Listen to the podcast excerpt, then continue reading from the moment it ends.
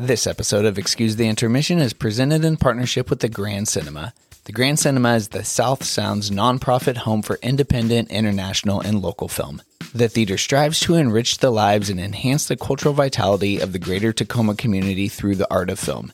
The Grand Cinema is dedicated to providing their signature art house movie going experience in a safe and healthy fashion.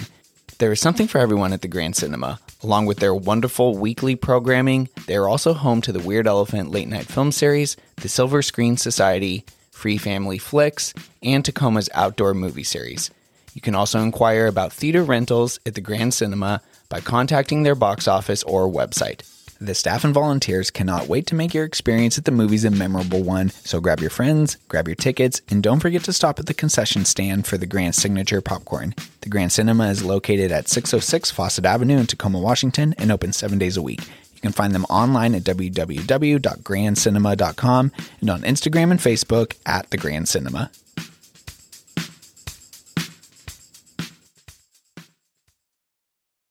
They're coming to get you, Barbara. Whatever you do, don't fall asleep. You like scary movies? Uh huh. What's your favorite scary movie? Look at me, Damien. It's all for you. What have you done to it? What have you done to its eyes? alive. Oh, it's alive. It's alive. It's alive. It's alive. Oh, in the name of God. Now I know it. How's it? I'm Alex McCauley, I'm Max Fosberg. And I'm Grant Colombini. and this is Excuse the Intermission, a discussion show surrounding movies. Welcome in, guys and ghouls, to part three of our horathon. We've reached the midway point in perhaps our most personal decade thus far in our exploration of scary movies that span the last 50 years. Last week, you guys admitted your sanity was teetering on edge a bit, so I'm curious, have we now just taken the plunge into madness? Uh, uh, madness, as in like these movies are not very good. Madness. the '90s is a tough, tough decade to do.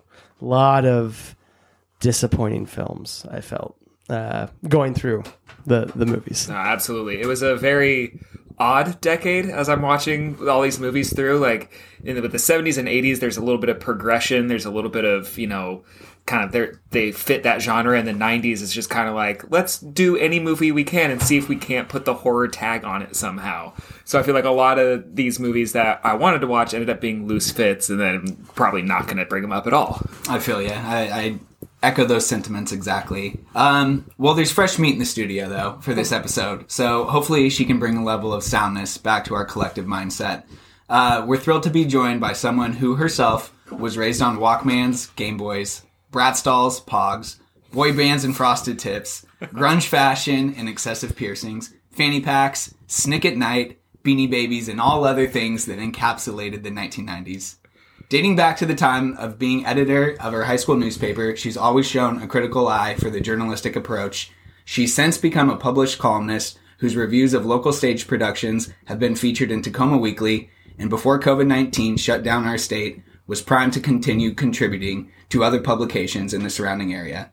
This past spring, she made the virtual walk up to the podium and accepted her diploma for a bachelor's degree in communications with an emphasis on professional media. An avid cinephile and blood of my blood.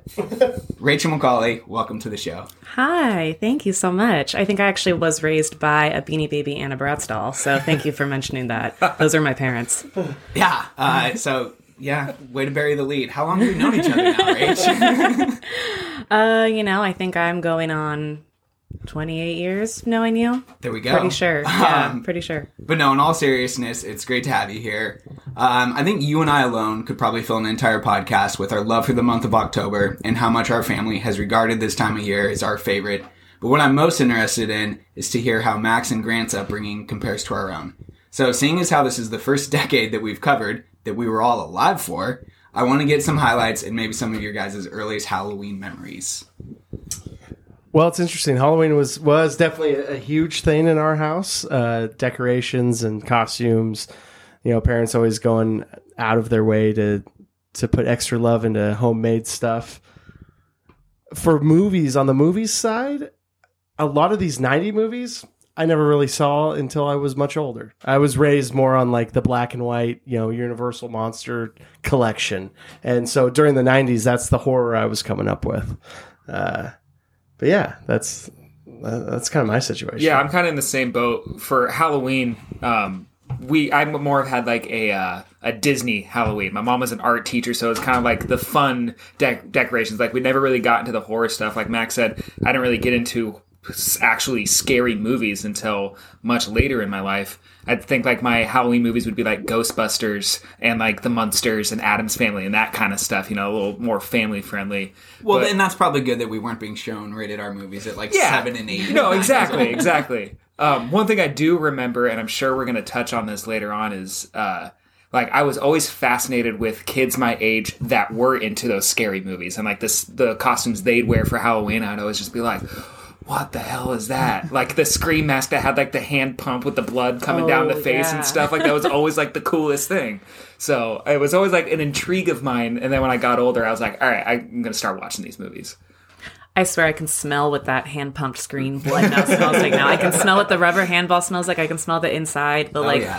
the like cloth that's on the side of it that's kind of weirdly sparkly. And you're like, that wasn't sparkly in the movie. What's this? Um yeah, I don't know. I mean, I think that uh we also kind of probably grew up on the same kind of like the Disney Halloween sort of stuff. I mean, I was almost wanted to just put Hocus Pocus three times on my top three movies on this, which I'm sure. I mean, I think there's there should be some space to talk about Hocus Pocus later for just what a uh, It's There's highlighted. definitely some scary parts. and it's just it's honestly so- just rewatched it. It's a really good movie. The like three it's main good. characters are hard to look at. Yeah, sometimes. no, But they if we're are. going to talk about Hocus Pocus, then Halloween Town might have to be in there. Too, I mean, right? I think that it's just they're so atmospheric to what we actually kind of grew up looking at. Like the decorations are what the decorations on our house looked like, and that's I think it's more of a visual sensory Halloween experience than it has to do with movies for me. I feel like I remember like the specific decorations that we had when we were younger. I remember who on our neighborhood street would go all out. We had somebody directly across the street from us that, you know, kind of a bizarre lady the other 11 months of the year, but come Halloween time, mm-hmm. Lori was the best person to have on your street.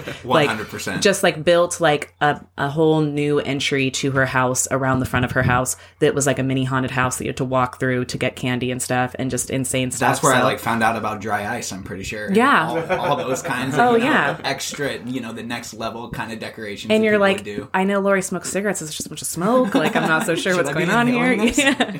No, uh, it was definitely more of like a sensory thing and just Halloween memories. As far as movies go, though, we spent so much time at Hollywood Video as children that I think I kind of showed myself some of the movies that I now look back and always want to rewatch in Halloween. Like, I definitely. Probably by third grade, made myself see Poltergeist by like eight times or something. So, Yeah. you know, Yeah, no, not not so much uh, movie tie, but just to tie in with like costumes and stuff. I was like Wolverine, and I was you know comic book people, but a then big also, alien with huge eyes. Yeah, right. Just kind of cheesy classic stuff. But then also, I can remember some pictures of like you just being a devil and me having a. Uh, terrible like skull mask That was so- a conscious choice. I always wanted to have a classic Halloween. I would either be a witch, a devil, um, a witch again, a devil again. Um, yeah, so it was great dressing up. It's why we still do it. It's it's a ton of fun. Um, but so yeah, like I teased in the intro, life was fun in the '90s. Life was good in the '90s. Uh, so good, in fact, that it appears audiences didn't particularly need the counterbalance in their lives that horror films could provide in a time of stress or disarray. When you look back at the first half of this decade, people just weren't trying to escape their own realities. Something I'm sure we're all very envious of right now as we record this in 2020. Um, you'll find that horror films were slipping into a pretty sad state of existence. The excitement and enjoyment that franchises provided in the 80s had worn out its appeal, and the lack of ingenuity resulted in a clear decrease when it came to production values. As studios tried to, uh, as studios scrambled to try and save as much money as possible while still releasing films that could appeal to the fleeting fans of horror. It wasn't until later in this decade when a certain masked crank caller picked up a cell phone and resuscitated life into scary movies forever. Then general audiences started to revisit this genre that we all love so much. So fast forward to the end of the decade, and Scream Queens were back, the found footage subgenre was at its apex, and the overwhelming influence of Japanese horror had begun. So, as messy as these 10 years were at times, I'm very excited to see what the four of us land on in terms of this decade's crowning achievements. Before we get into our overall reactions and impressions of the horror genre from this time, Rach, I'm going to put you on the spot as our guest. And without spoiling any of your picks, if you could just give us your Mount Rushmore of Scream Queens from the 90s. Oh, All right. So I have to say that I took this really literally. And I think that uh, the 90s, as much as we didn't see a lot of actually great movies, a lot of good screamers. Really like top of the line women who could just like belt out a scream. And they we're asked to. And they were asked Yeah. to. Oh yeah, absolutely. And um, this is something when I was looking at kind of like people that I might consider for this. Uh, and I'll touch on this more later for sure. But a lot of the women, uh, like of the kind of like '90s horror movies and stuff, kind of the more poppy ones, were actually all pretty good actresses. And I can't really say that much about the men in there. Like you know, for every Sarah Michelle Gellar, who's actually I think a great actress. There's a Ryan Phillippe who it's like you didn't, we didn't see much from Or him after Freddie that. Prinze, yeah, yeah. yeah, Who it was like, oh, cool, you got a guest starring role in 24, 15 years later, and that's like you peaked, you peaked, kind of again. I don't know. Um, so I have The to say, Renaissance. the Renaissance. um, so I have to say, my first one, uh, mostly because, uh, and Alex already knows this about me, I am a die-hard Buffy fan. Sarah Michelle Gellar, because she's got, I know what she did last summer, where she's got really, really memorable extensions that are so terrible. and like, I was maybe eight when I saw that movie for the first time, and I was like, I can't wait for there to be a scene where she cuts her hair off because it's such fake hair that I'm looking at right now. Like, I knew it was coming the whole time. Um, and then that leads her, she was already doing Buffy by the time that happened. So I just think as far as like a horror situation, a scream queen situation, um, and she's got some good screams when she's in the uh, scene where it's like the talent show thing or whatever. And I think when she's like watching someone get murdered or she gets murdered or something, From she's like up on the balcony. yeah, yeah, yeah, whatever that is. She's got some great screams. Um, Neve Campbell doesn't really do a lot of screaming per se, but just because I think that if in the hands of a less talented actress, scream goes nowhere. So I think that Neve Campbell's Might super important. a franchise. Yeah, that I think she really like people like Sidney Prescott, like as much as she could be like a very whiny sort of like ooh woe is me character. I think people like her, and I think it's because of Neve Campbell. Um, and so maybe she's credited for completely reinvigorating the genre on her own. Um, and then Jennifer Love Hewitt, because I think she truly is the best screamer of the 90s. She's just like, can't stop screaming. Like every other line, it's like, you're okay. You're okay right now. Um, and then my personal favorite scream comes from uh, Cheryl Lee in Fire Walk with Me. So I have to throw it to her because she's just got maybe the most terrifying scream of all time. So, I'm 100%. and I won't say too much more about that because I know you're going to want to talk about it. no, I, I love it. I think that's great. Um, I think we should commission a renovation ASAP. I'll take Sarah Michelle Gellar over George Washington any day. um, so, per usual, I'm interested now in the trends and the overall vibes. I know we already kind of touched on how bizarre this uh, decade was, but as we went back and analyzed the films, what what'd you get, Max? Uh, it- definitely a rise of international horror, uh, which is cool to see. You know, you've got uh, GDT coming out of Mexico, or the Renew and the Grudge coming out of Japan. Um, so that was interesting to see. Also, like some some uh, some movies that wanted to reach back to like the classic horror uh, characters. Uh, Bram Stoker's Dracula, Mary Shelley's Frankenstein, The Mummy, even in a bit. Um, so yeah, just kind of an interesting overall experience of, of watching these flicks. Yeah, going through the years, I feel like, as I kind of like briefly mentioned at the beginning, um, I feel like there's multiple genres that they just tried fitting the horror tag on, and so there's some that don't really fit, some that do, some that are more than others. Uh, but it's just a very wide array of different movies. And the one thing I noticed with my list is my honorable mentions are like from the first three years, and then all my top threes are from like the last three years, and then maybe some like in the in, right in the middle that I liked. But it's like I think it just got progressively as we got closer and closer to the 2000s, we started seeing more of like actual horror rather than just the like oh let's make this action movie kind of scary or this drama let's add a little more tension and be like it's horror but it's like not really Yeah, scary The Mummy's not a horror movie; it's an action movie. Imhotep as a character is scary. Like that, yeah. actually, like when his mouth opens, scared the shit out of me. Oh, yeah. But as a kid, you know, now I'm kind of like, hmm, let's CJ could be better. But um, but but yeah, it's like it's an action movie. Hundred percent. Um, no, I've, I've found the exact same pattern in mine as well, where like front half is pretty loaded, and then the back half is pretty loaded, but in the middle, not not a lot going on. They were waiting for Scream. they were wait. They needed Scream. They needed Scream. Do you have anything else to add, Rach? I'm gonna be talking so much. I'm okay right now. Okay. okay. I'll speak my vocal in. cords. All right, yeah, let's dive in. Let's uh, start in the year 1990. Great year, if you ask me.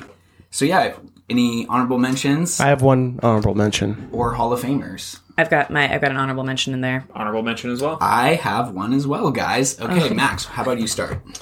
Well, it's the Stephen King's It. It's mine as Uh, well. Yeah. Now, technically, it wa- it was a mini series on TV, but you know what? I own this on DVD. It's all one movie. You can watch it in one sitting. Um, yeah, is that is that yours, also mine, Rachel? it is not mine so great. I have a different one to talk about Well, we'll we'll come back to it if Yeah, we need to. Yeah, sounds, Uh, sounds like well, it'll probably make its way up onto the board. Absolutely. yeah um staying on the theme of Stephen King mine is uh the James Caan Kathy Bates Misery You know, I I rewatched that thinking about this because I wasn't sure if again like I could call it a horror movie or not. Right. The, it, to me, the only reason I put it in there is like put yourself in James Caan's shoes, and it's The- terrifying. It's the scariest Yeah. thing that could ever happen. exactly. Yeah.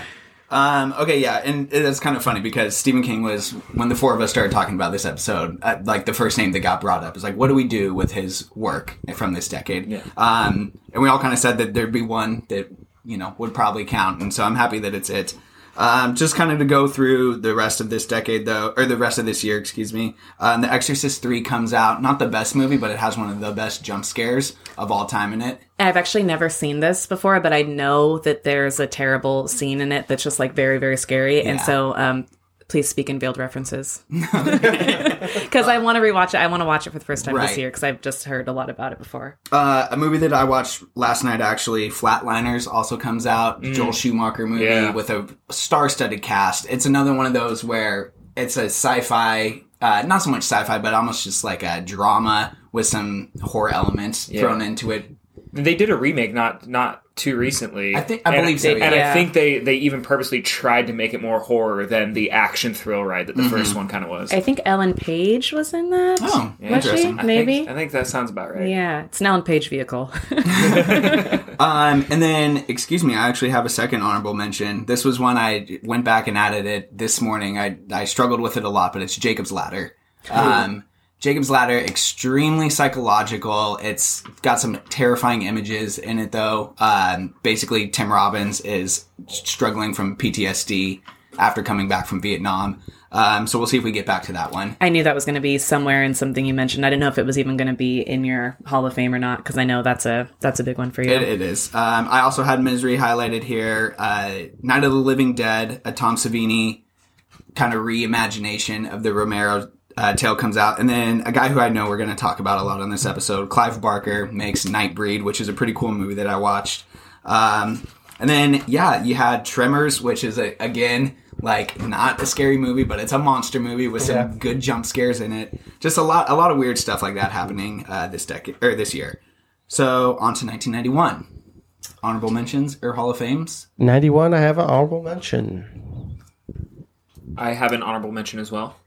I have um a caveat to calling something something that's in 1991. Okay. So I'll just let you guys go ahead. I'll see All how right. this fits in. What's what's what are the honorable mentions from you guys? Uh, Silence That's- uh, of that's the mine as well. and that's mine as well. okay, okay.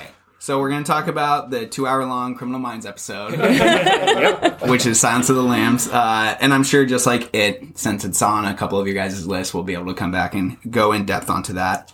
Um, I didn't have anything from this year, but I did have Cape Fear highlighted, another movie that's not a, a horror film, but if Robert De Niro is as that character is stalking you, It's pretty scary. it's pretty scary. if Robert Yeah. De Niro's biting your cheek off, it's pretty scary. that gets pretty gnarly. If you're ever in a conversation with someone and they just start hitting themselves, that's a little scary. Um, okay, so then also in '91, Wes Craven makes People Under the Stairs. Which is us right now. Basically, yeah, we, we, we're down. We're down in the cave. Um, so yeah, that's again about it for this decade, um, or for this year. My goodness. Okay, on to 1992. Honorable mention. We're cooking. Nothing for me. Um, yeah, I got nothing. Are you working at a hardware store, Max? No, uh, I'm working at a, in a castle in uh, Transylvania. Uh, the honorable mention is Bram Stoker's Dracula. Gotcha, gotcha. And Which, which, interesting enough, I, I went back and rewatched for this episode, but not for the Keanu, episode. yeah, And Francis Ford Coppola directed that? Francis Ford bizarre. Coppola. It's it's it's weird. It's it's it's it's actually a very traditional horror like Victorian movie and if you just ignore Keanu in it, it's pretty dang good. Well, I think what we said going back to our Keanu episode is that it's probably the best film that he was ever involved with, and that goes to Gary Oldman's performance and Francis Ford Coppola's directing, and also like you're saying, the sets, the Victorian vibe to it. Um, it's a costume drama turned horror movie turned love story. Uh, it's a very good movie. Uh, I was thinking that Army of Darkness might slip in for you. That's but once Fun again, movie? too fun. Yeah, Yeah. Uh, well, yeah, I don't know. I'll be eating crow soon. I uh, another movie of mine that I have just highlighted here. It's not an honorable mention or anything like that, but that it was just too fun to categorize as a horror film. It's Peter Jackson's directorial debut, Dead Alive, I, I almost made my honorable mention list. aka Brain Dead. Um, this like I'd never seen it before watching it for this podcast, and the uh, Sumerian rat monkey, Dude. Oh my god! like the coolest, some of the coolest early creature effects. It's no wonder that Peter Jackson It goes was- on to do the things that he's done. at the time it was pretty groundbreaking for the CGI, the the monsterness, the practical effects they used. It was like it blew people away, and that's what got him his later movies, and then Oh, yeah. obviously Lord of the Rings. Yeah. Um, and then also in '92, Candyman comes out.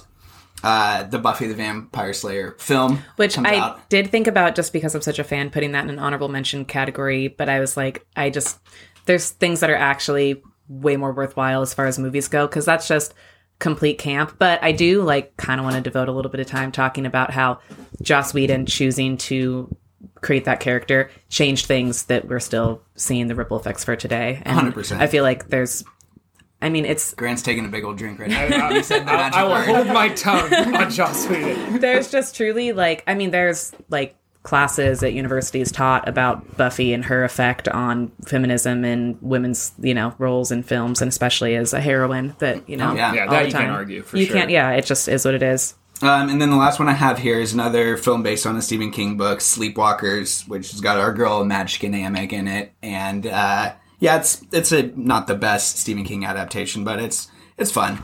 Um, okay, on to nine oh never mind. Can't leave 1992 just yet. 1992 has my first Hall of Famer, and it is Twin Peaks Fire Walk with Me.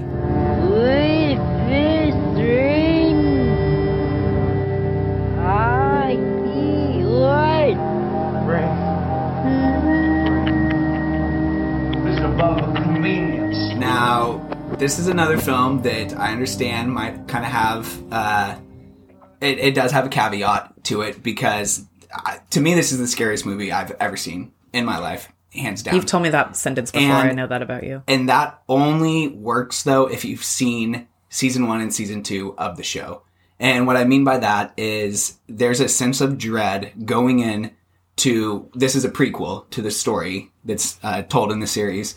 And so it's almost like what I've talked about on The Shining and a couple other films where your second or third time, even like your fourth or fifth, might be your scariest time watching it because you know what's coming.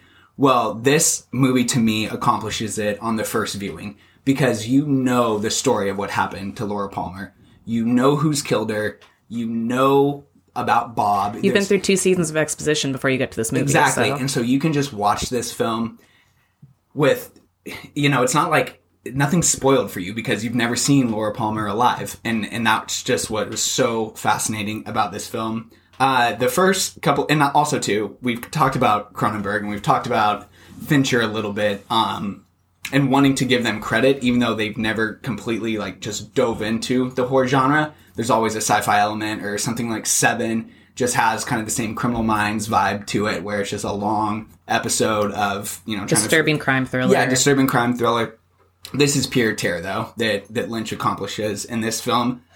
The first act is is pretty fun for just like your average moviegoer because there's faces like David Bowie popping up and Chris Isaak and R.I.P. to the goat Harry Dean Stanton. Like there's a lot of fun stuff, but like like we said, Cheryl Lee, she's on the Mount Rushmore. This film's all about her as Laura Palmer. Lynch liked her so much that in the series, after he just casted casted her to be dead and wrapped in plastic, he's like, I need to bring her back as Maddie, as cousin Maddie. Mm-hmm. So he loved her obviously enough to then make her the star of this film. And it's just awesome. There's just, it's so, so, so scary. And it, it- it's a movie that deals with some stuff that isn't really touched on. You don't make films about incest and pedophilia that involve murder and supernatural forces. Even teenage drug addiction in the mid 90s to kind of start tackling that. a One little hundred bit, percent, yeah. Sex Um, work. Yeah. There's just and and like I'm saying, when you know what certain things mean to this universe, there's shots of just like a ceiling fan humming away.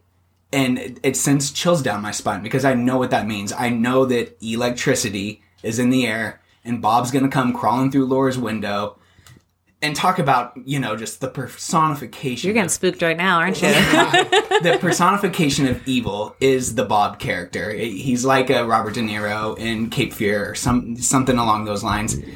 And then yeah, there's just everything. The music is perfect. There's no jump scares in this movie. It's all atmospheric. Um, yeah, I've Yeah, I was in just gonna say the Yeah. atmosphere in this. It really, a lot like The Shining, pulls you in, grabs hold of you, and doesn't let you go.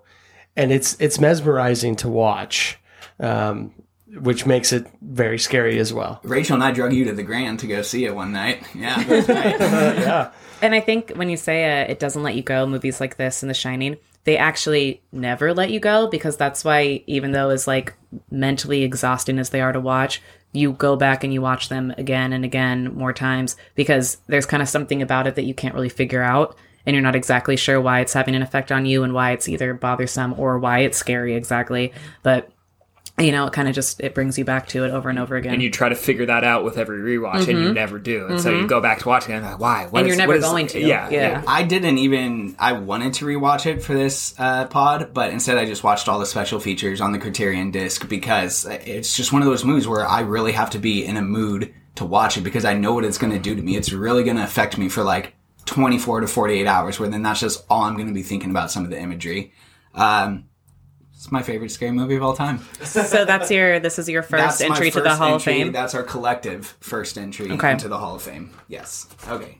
Now we can move on to 1993. I have nothing. Uh, besides my birth, I've got nothing.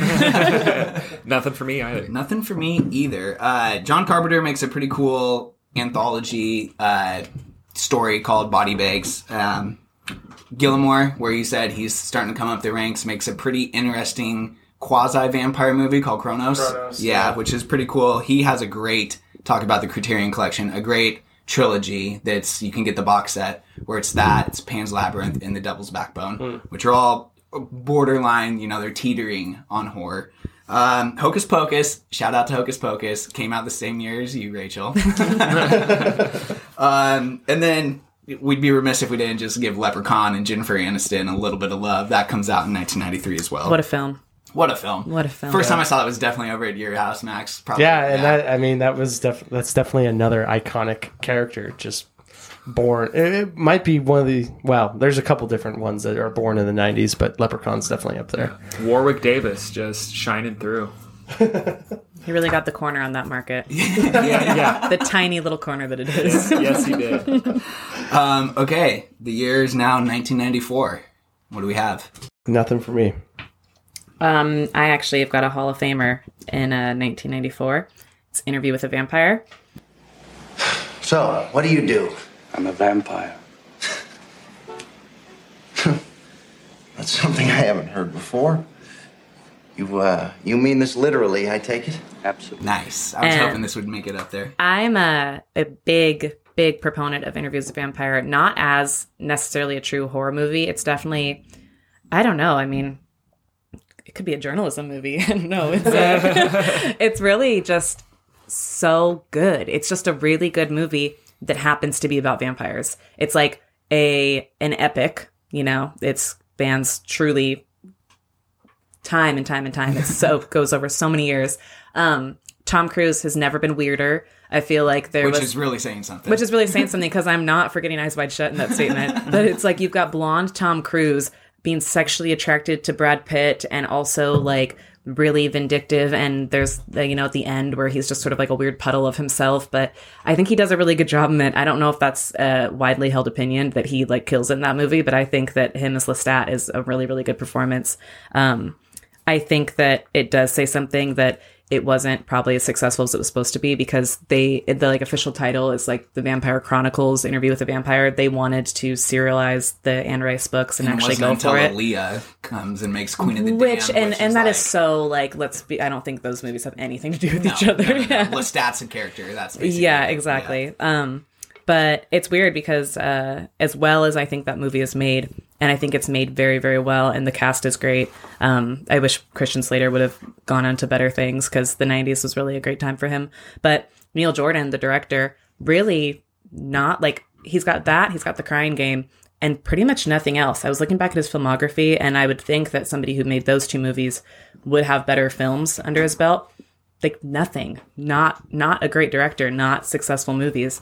Um so i don't know. I just think it's a weird kind of flash in the pan interesting movie that scared me probably the first time i watched it. There's certain scenes but always interest me more than it scared me. When when some of the like when Tom Cruise or Brad Pitt um all of a sudden are like in vampire mode, it, some of those scenes are pretty scary. Absolutely. This- um, oh, Oh no! Uh, the scene that actually scared me was when um, the guy who introduces um, Brad Pitt to Antonio Banderas. That's not Antonio Banderas, but the other kind of like suave, like Spanish vampire. When he walks on the ceiling of that tunnel or whatever, that I was just kind of like, what? What's happening here? That actually that kind of disturbed me because I just didn't understand how they were even doing it. No, and like you said, the cast. Speaking of Antonio, and then also Baby Little uh, Kirsten Kirsten, Dunst, Dunst. yeah. Yeah. So Sorry, Grant. What were you gonna say? I was just gonna say this is one of the movies. The first time I watched it, yes, everything you guys are saying definitely resonated with me. But from a filmmaking standpoint, the editing in this movie is just fantastic. How you put it, like it's almost like a journalism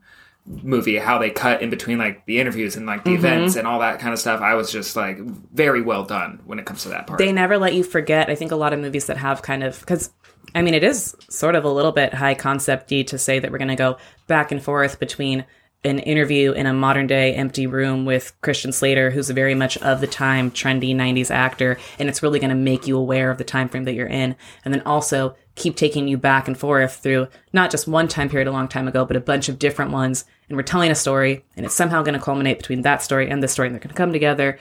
For that to work, it has to be good. It just has to actually be really, really good for that to work. I'm with it. I, I'm happy that it made it up there because it, it's become a total cult classic. Um, those characters are all iconic. Friend of the pod, Morgan Shun's very favorite movie. This is true. this is true. Also, without interview, you're you're. I mean, twenty years later, you're not getting Twilight, right? Definitely. Uh, kind of sets sets the groundwork for that. But then the also, you're not getting the parody uh, of what we do in the shadows, which okay, has gone on now to be a very successful show, as long uh, as long uh, along with being a cult classic movie. yeah. and even one of those shows too now that has like different language versions there's there's a spanish entirely different cast version there is a russian entirely different cast version so definitely an inspirational movie We call those uh, format programs. That's something from the uh, communications program at UW. Thank you very much. go. Look When they that. get recycled over and over again, they're format programs. and it uh, is. Yeah. certainly is. Um, okay, so then also in 1994, you guys, there was no other. Nothing yeah else? nothing for me Um, in the Mouth of Madness, one of John Carpenter, his third installment, kind of of his loosely based apocalypse uh, trilogy, which I rewatched again. I own it. It's a pretty pretty fun movie, but once again, just almost fantasy, more fantasy than anything else that that film. Um, and then you had Wes Craven's New Nightmare also come out, which is super meta. It lays the groundwork for something that we're going to talk about. I know in two years. um, yeah, that's a that's a really fun one. He brings back the whole cast: Heather, Robert, Um, all the major players, I should say. And then also a film that uh, I watched for this podcast that Rachel, our mom, has been wanting me to watch forever Wolf with uh, Jack Nicholson and Michelle Pfeiffer, where he is. And this kind of goes back to what you were saying, where people were kind of going back and forth with uh, the old, uh, like um, Universal, Universal monsters, monsters, yeah. and stuff. Yeah, so this is a James Spader too, who's just like so creepy. And, Love James Spader. um, yeah, so Wolf, highly recommend that one. It's a fun movie um, with some pretty decent scares and just really good acting. It's it's a cool movie. How weird is it in the 90s? You've got Gary Oldman playing Dracula, you've got Robert De Niro playing Frankenstein's monster, and you've got Jack Nicholson playing a werewolf. Yeah, James Spader has the uh, M Night Shyamalan fa- uh, faces, big plot twist, so handsome and then so unattractive in his later years. He really just flipped the script on all of us. no, that's that's a good call. Um, okay, so then on to 1995. Anything? Nothing for me. um, nothing. Nothing for me. Goes into what we're talking about. The the first half of the or the first Yeah. couple of years in the decade really strong. We're waiting for And this next year. Yeah, and now um well, okay, so Demon Knight, which is like a Tales from the Crypt movie, uh comes out in 1995, which um is pretty fun. I think it's on HBO Max right now. Insane cast. Like Billy Zane, Jada Pinkett Smith, just like a bunch of people before they were stars. And they're in this like it's uh it's kind of like it's set almost like a film like um, Legion or The Mist or something like that, where it's a bunch of people trapped in one place with like this apocalyptic shit happening outside.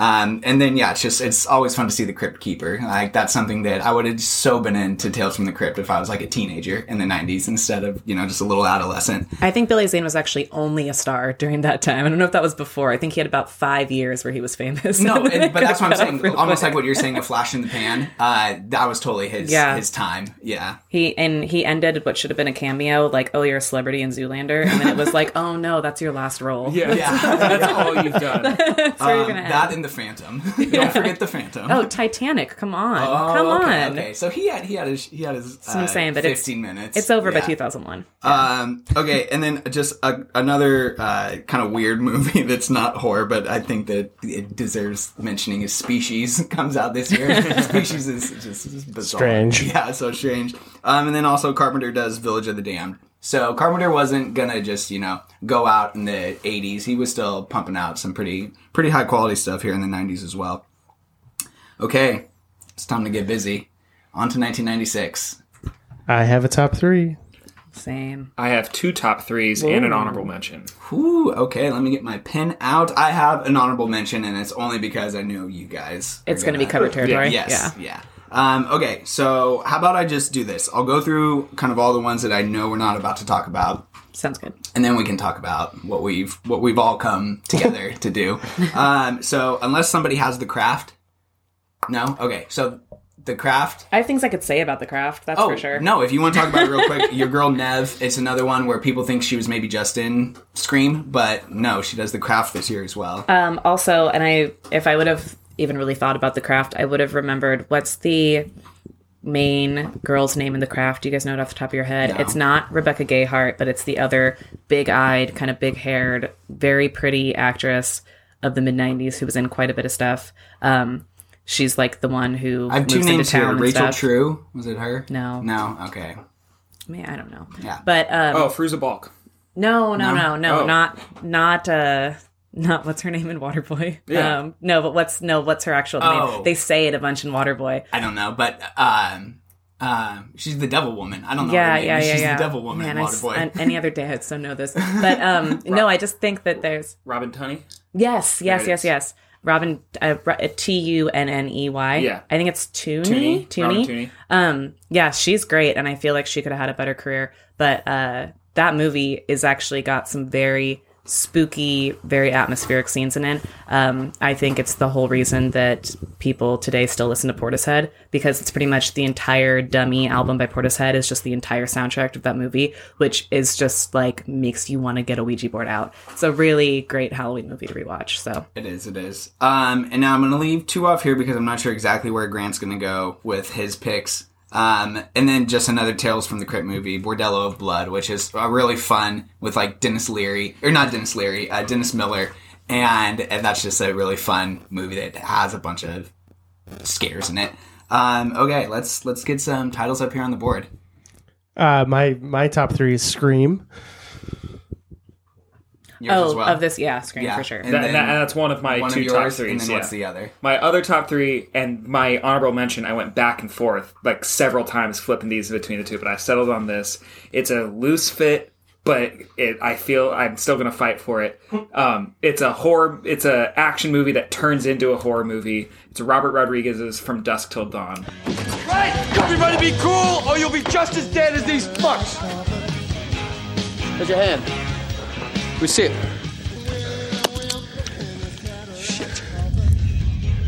Oh, very nice. okay. Love it, love it, love it. I'm Yeah. great with that choice. It's it was one of those movies where if you have not seen it, pause this now. Do not look up anything about it and just go watch this movie. It is a thrill ride. It's super weird to see Quentin Tarantino act in like a role throughout an entire movie rather than just a small cameo. right. Him and George Clooney play two bank robbing brothers. Gecko Brothers. The Gecko Brothers. Yeah. Uh, uh, Quentin Tarantino, oddly enough, plays a psychopath. Weird, yeah. But uh, so they kidnap this. guy. they kidnap this family to use them as a cover, so they can get to the Mexican border and get to this dive bar called the Titty Twister. And when they get to this dive bar, they're having a drink, and then all of a sudden, everyone there is a fucking vampire, and not just vampires, like weird alien-looking vampires. and I remember watching this for the first time, being like, a Tarantino movie that he wrote, Robert Rodriguez is directing. I've never seen it. This is gonna be great. And then like, there's just one moment where I'm like, holy fucking shit, what is happening? And then it just like once it starts there, it doesn't stop until everyone's dead at the end. Do you think it's just one of those classic uh, bank robbing RV movies, Yeah. and then all of a sudden things change? Yeah, you got uh, Harvey Keitel playing the dad, Juliette Lewis um, playing the daughter, and then a guy that they introduced for this role, and then he's never in anything else ever again, and rightfully so because he's a terrible actor. but this movie is just—it's a fun, fun movie. I I will call this the number one Halloween party movie. That's You're, great. You're throwing a Halloween party. You just need something on in the background. Throw on from dusk till dawn. and I guarantee you'll get the one person who all of a sudden can't get up off the couch. Exactly. Yeah. Exactly. Alex, right here. Would you like to nominate yourself as that Yeah. person? I mean, I'm definitely in it until this Yeah, Salma Hayek um, striptease. yeah. And then one of, one of my favorite parts about it is a name that you mentioned earlier. There's a guy that has a small role who is at the bar that isn't one of the vampires, and so there's like this small group when the vampires all show themselves that they like team up to try and fight out, and it's Tom Savini, who is uh, a widely renowned makeup artist in the horror genre. like the best. the best, Yeah. and got to direct. Uh, was it Night of the Living Dead remake? Yeah. is that what you threw out? Um, and my favorite part is his name. His credited name in that movie is Sex Machine. and he's got he's got a pistol that's in his crotch Like that just comes out. Yeah, Yeah. yeah, Yeah. So it's a fun movie. It's definitely written by Tarantino. oh, you can tell. Yeah. yeah, Yeah. No, it's a great film. I'm happy it's up there as well. Um, Man, just even talking about it, I haven't seen it in years, and I'm like, I want to see some heck of that snake right now. Oh, yeah. yeah. And then before we dive in on Scream, which was our three number ones, I want to throw out uh, Peter Jackson's The Frighteners.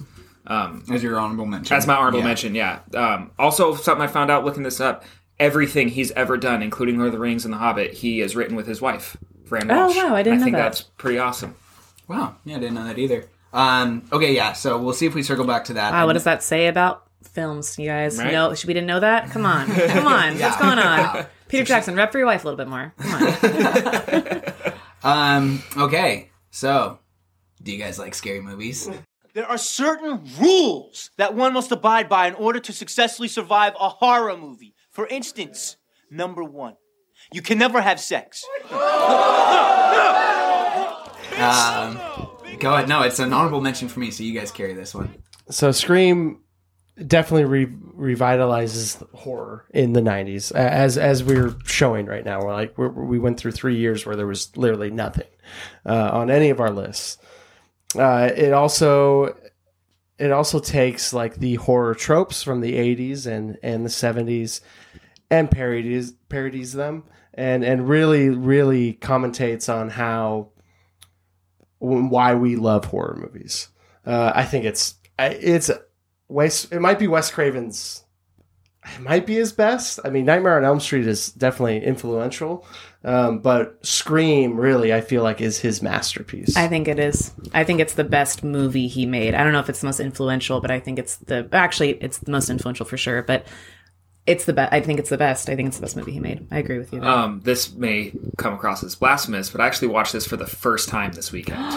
I, Whoa. never seen it's Scream? not Never blasphemous. seen Scream. I'm actually so jealous I of was you. just going to say that too. I Yeah. think all the time when I love a movie, I just fucking wish I could watch this for the Right. first time again. And so that you got to have this experience just now, like, uh, It was- what was it like? it was it was super fun. I was I watched it by myself, lights off, popcorn, beer. Like Jiffy just- Pop on the stove. No, I wish I wish I would have done that. But like knowing like this movie is so like iconic. Like I knew about the Drew Barrymore scene in the beginning. I knew the the, the line, "Do you like scary movies?" You know the voice thing. I knew that it was borderline satire, like almost Wes Craven making fun of himself. Mm-hmm. Which then knowing that going into it. Seeing all these other Wes Craven movies and picking up on all these like little tiny jokes, I think I start I started crying laughing when Henry Winkler is the principal, which Yes. I love, comes out of his uh, office and he looks to the left and there's uh, Wes Craven is Freddy. yeah, Wes Craven as Fred the janitor, janitor, wearing yeah. the sweater and the hat. And I was just Mopping. like, I was like, what the hell? like, this is awesome. It's incredible. Um, but then, like the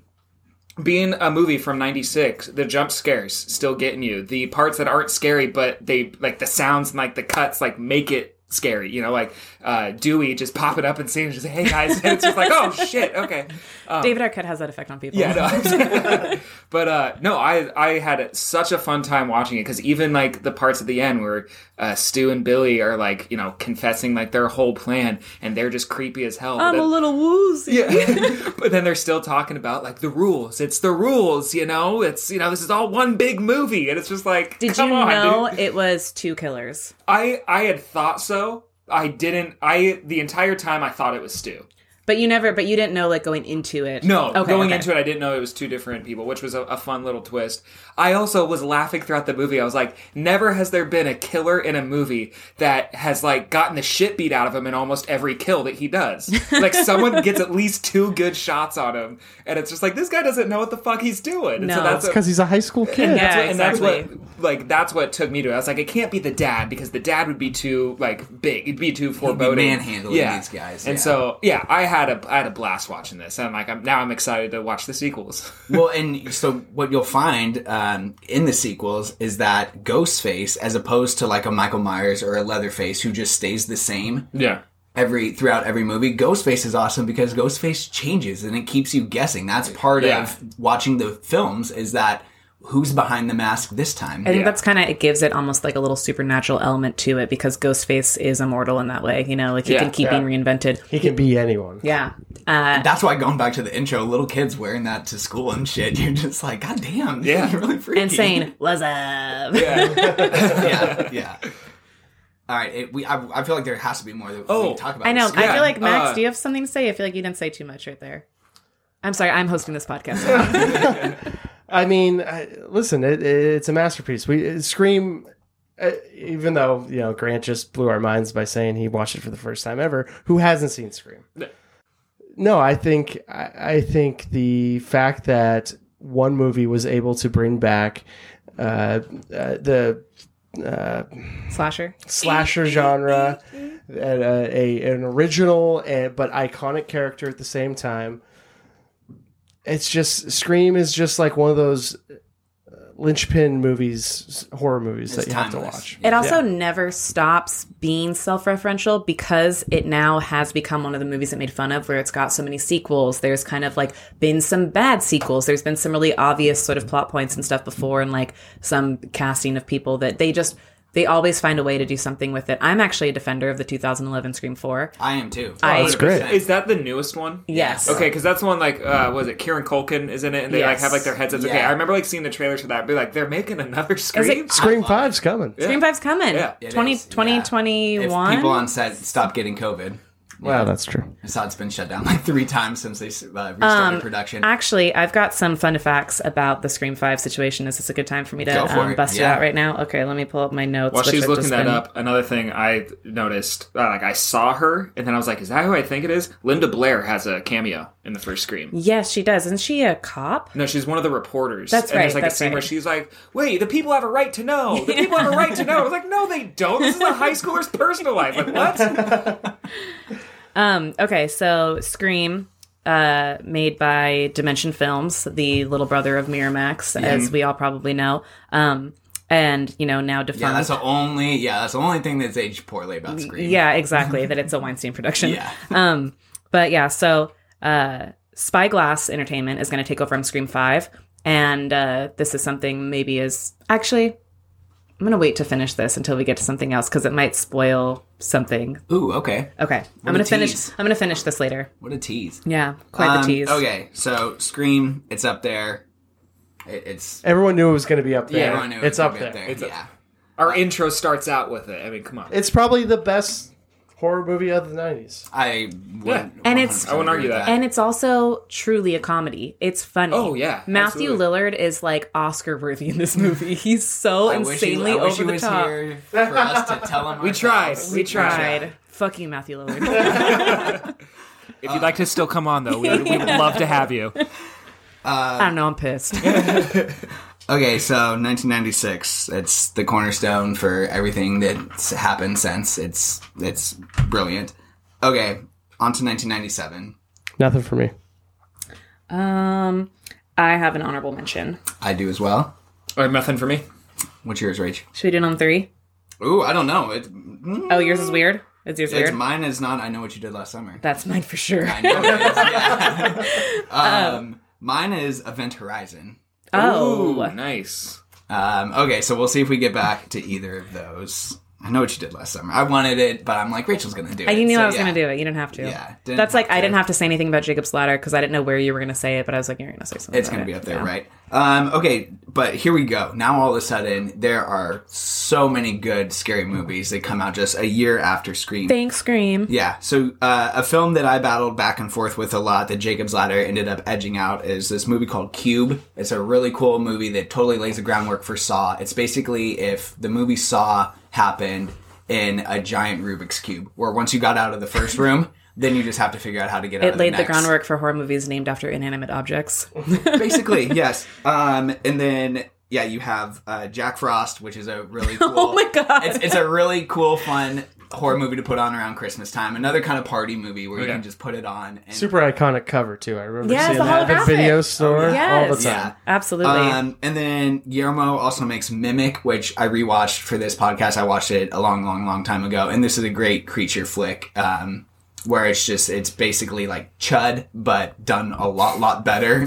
um, where you have just these like mutant bugs that have taken over um, the sewers, and then Scream Two comes out just a year later, and I rep for Scream too. I love me some Scream 2. Anything with Jada Pinkett, just like sign Sarah me up. Michelle. And Sarah Michelle. She pops in. Mike Tomlin. I mean, Omar Epps. Isn't Jennifer Love Hewitt in that one too?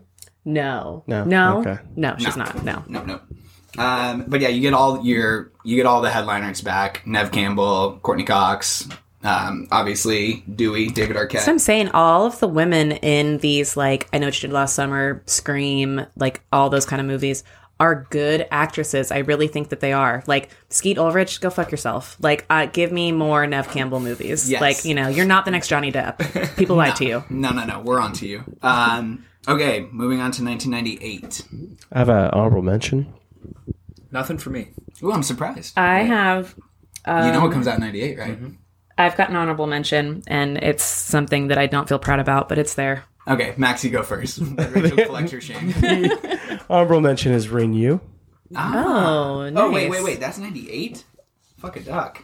That's a Hall of Famer for me. Yeah, there you go. Yeah. um, okay, so we'll have this discussion in a second. Rachel, what's your. Uh... It's urban legend. Yes! I, that's why you're on this podcast, Rach. That's why you're on. I fucking love urban legend. I I love a movie that has like a whole first half where it's just people telling stories basically. like it's just so much exposition before the first murder happens. Like the scenes in the college classroom where The they make them they make them take the ring pops and the soda and stuff or ring pops uh pop rocks.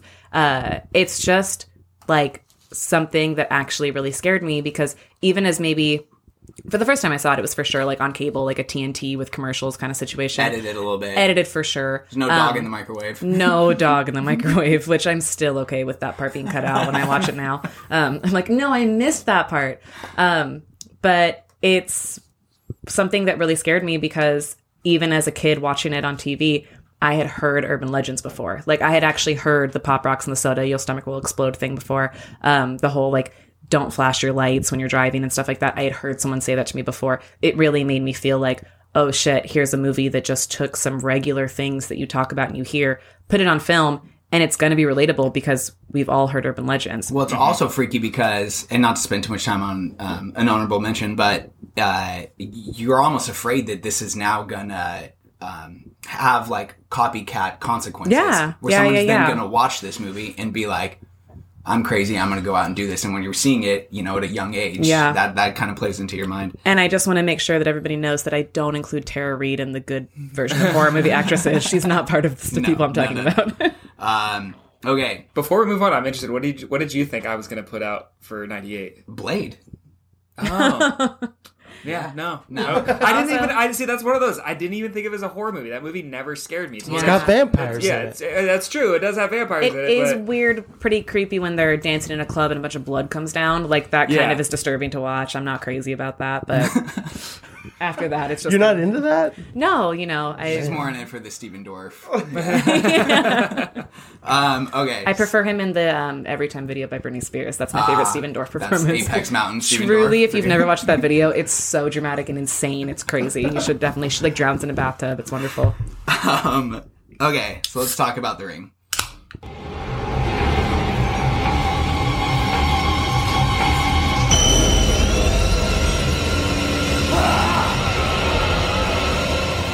Comes out in 1998, directed by Hideo Nakata.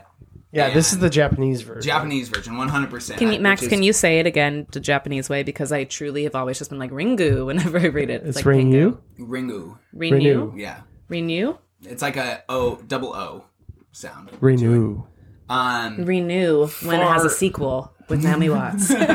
Renew Um, it. so yeah, the number one thing that I've written down here under my uh, Hall of Fame notes for this is just stay away from talking about the remake as much as possible. Just Well, it's this one is far more terrifying. holy than, than the shit! remake. This movie, I watched it for the first time for this podcast at like eleven o'clock at night, and at least five or six times, just a spine tingling chill. I'm glad you just said you watched it for the first time because I was going to have to say I pull a Grant and I've never seen it before. So I'm glad you just watched yeah, it. for no, this, well, it's, it's and honestly, it was because it, I was battling between this and another uh, Japanese horror film that we'll talk about here in a little bit. I'm I know sure. what it is. Yeah, of course you do. Um, but uh, yeah, I was like, I need to watch this one before I can justify putting the other one on my list, and I have so much resentment to the remake, the Naomi Watts one, and that's without even that was before even knowing. How you just good- love horses.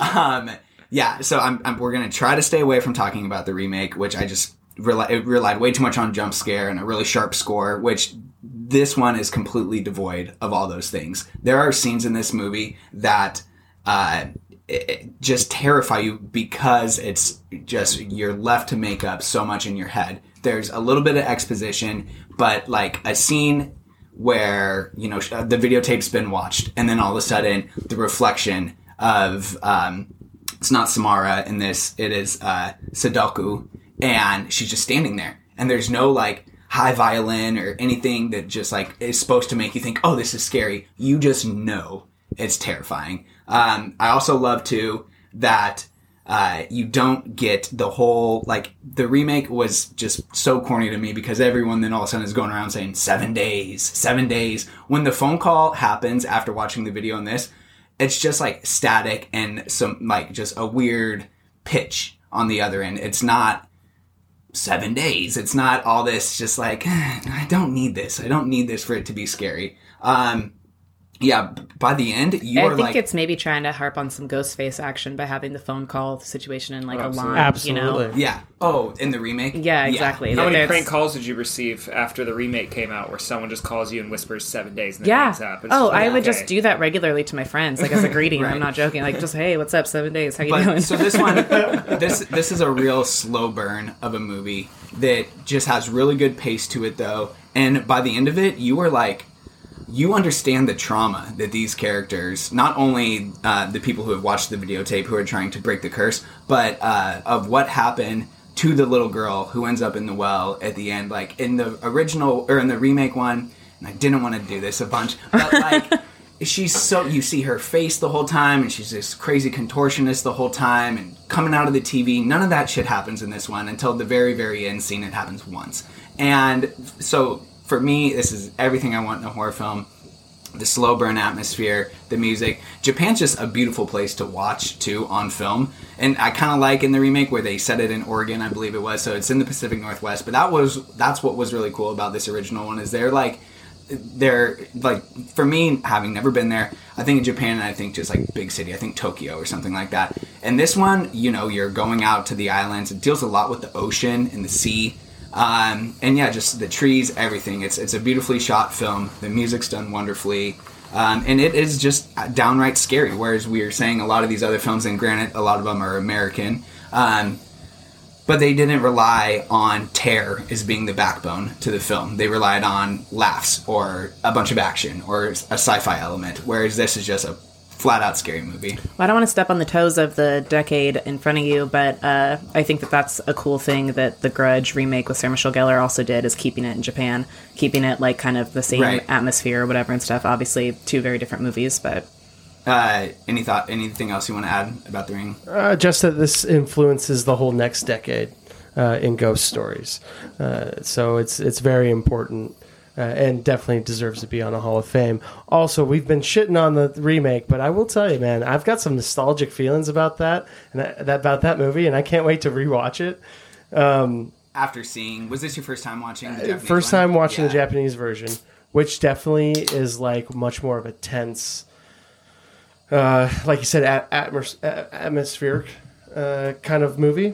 Uh, but the the the remake of The Ring, I mean, I remember seeing that when I was thirteen in the theater, and it The scaring the crap out of the, me. Turning the chair in that last quarter of the movie, that still is embedded in my, my mind. I, I mean, that movie scared the shit out of me the first time I watched it. It really, I mean, I couldn't fall asleep, kind of like laying awake at night situation. and it's it's it's it's nice to go back and see what the what laid the groundwork for that. And I'd say going back to what you said about the inspiring everything moving forward, the Japanese version obviously, but also the American remake, it just made little girls in white dresses terrifying again. We hadn't really seen a, a scary child since the twins in The Shining. And that's just a very small clip. And then moving forward, you get all these like ghost stories of a little girl in a white dress. You're dress. about to see a lot of scary children. yeah, after that. exactly. Yeah, yeah, yeah. The black hair in The front. black of the hair in front of the face. face, yeah. And also, we get the great line, and um, I think it's Scary Movie two when they have the like big like ring kind of like parody and stuff, Yeah. and it's um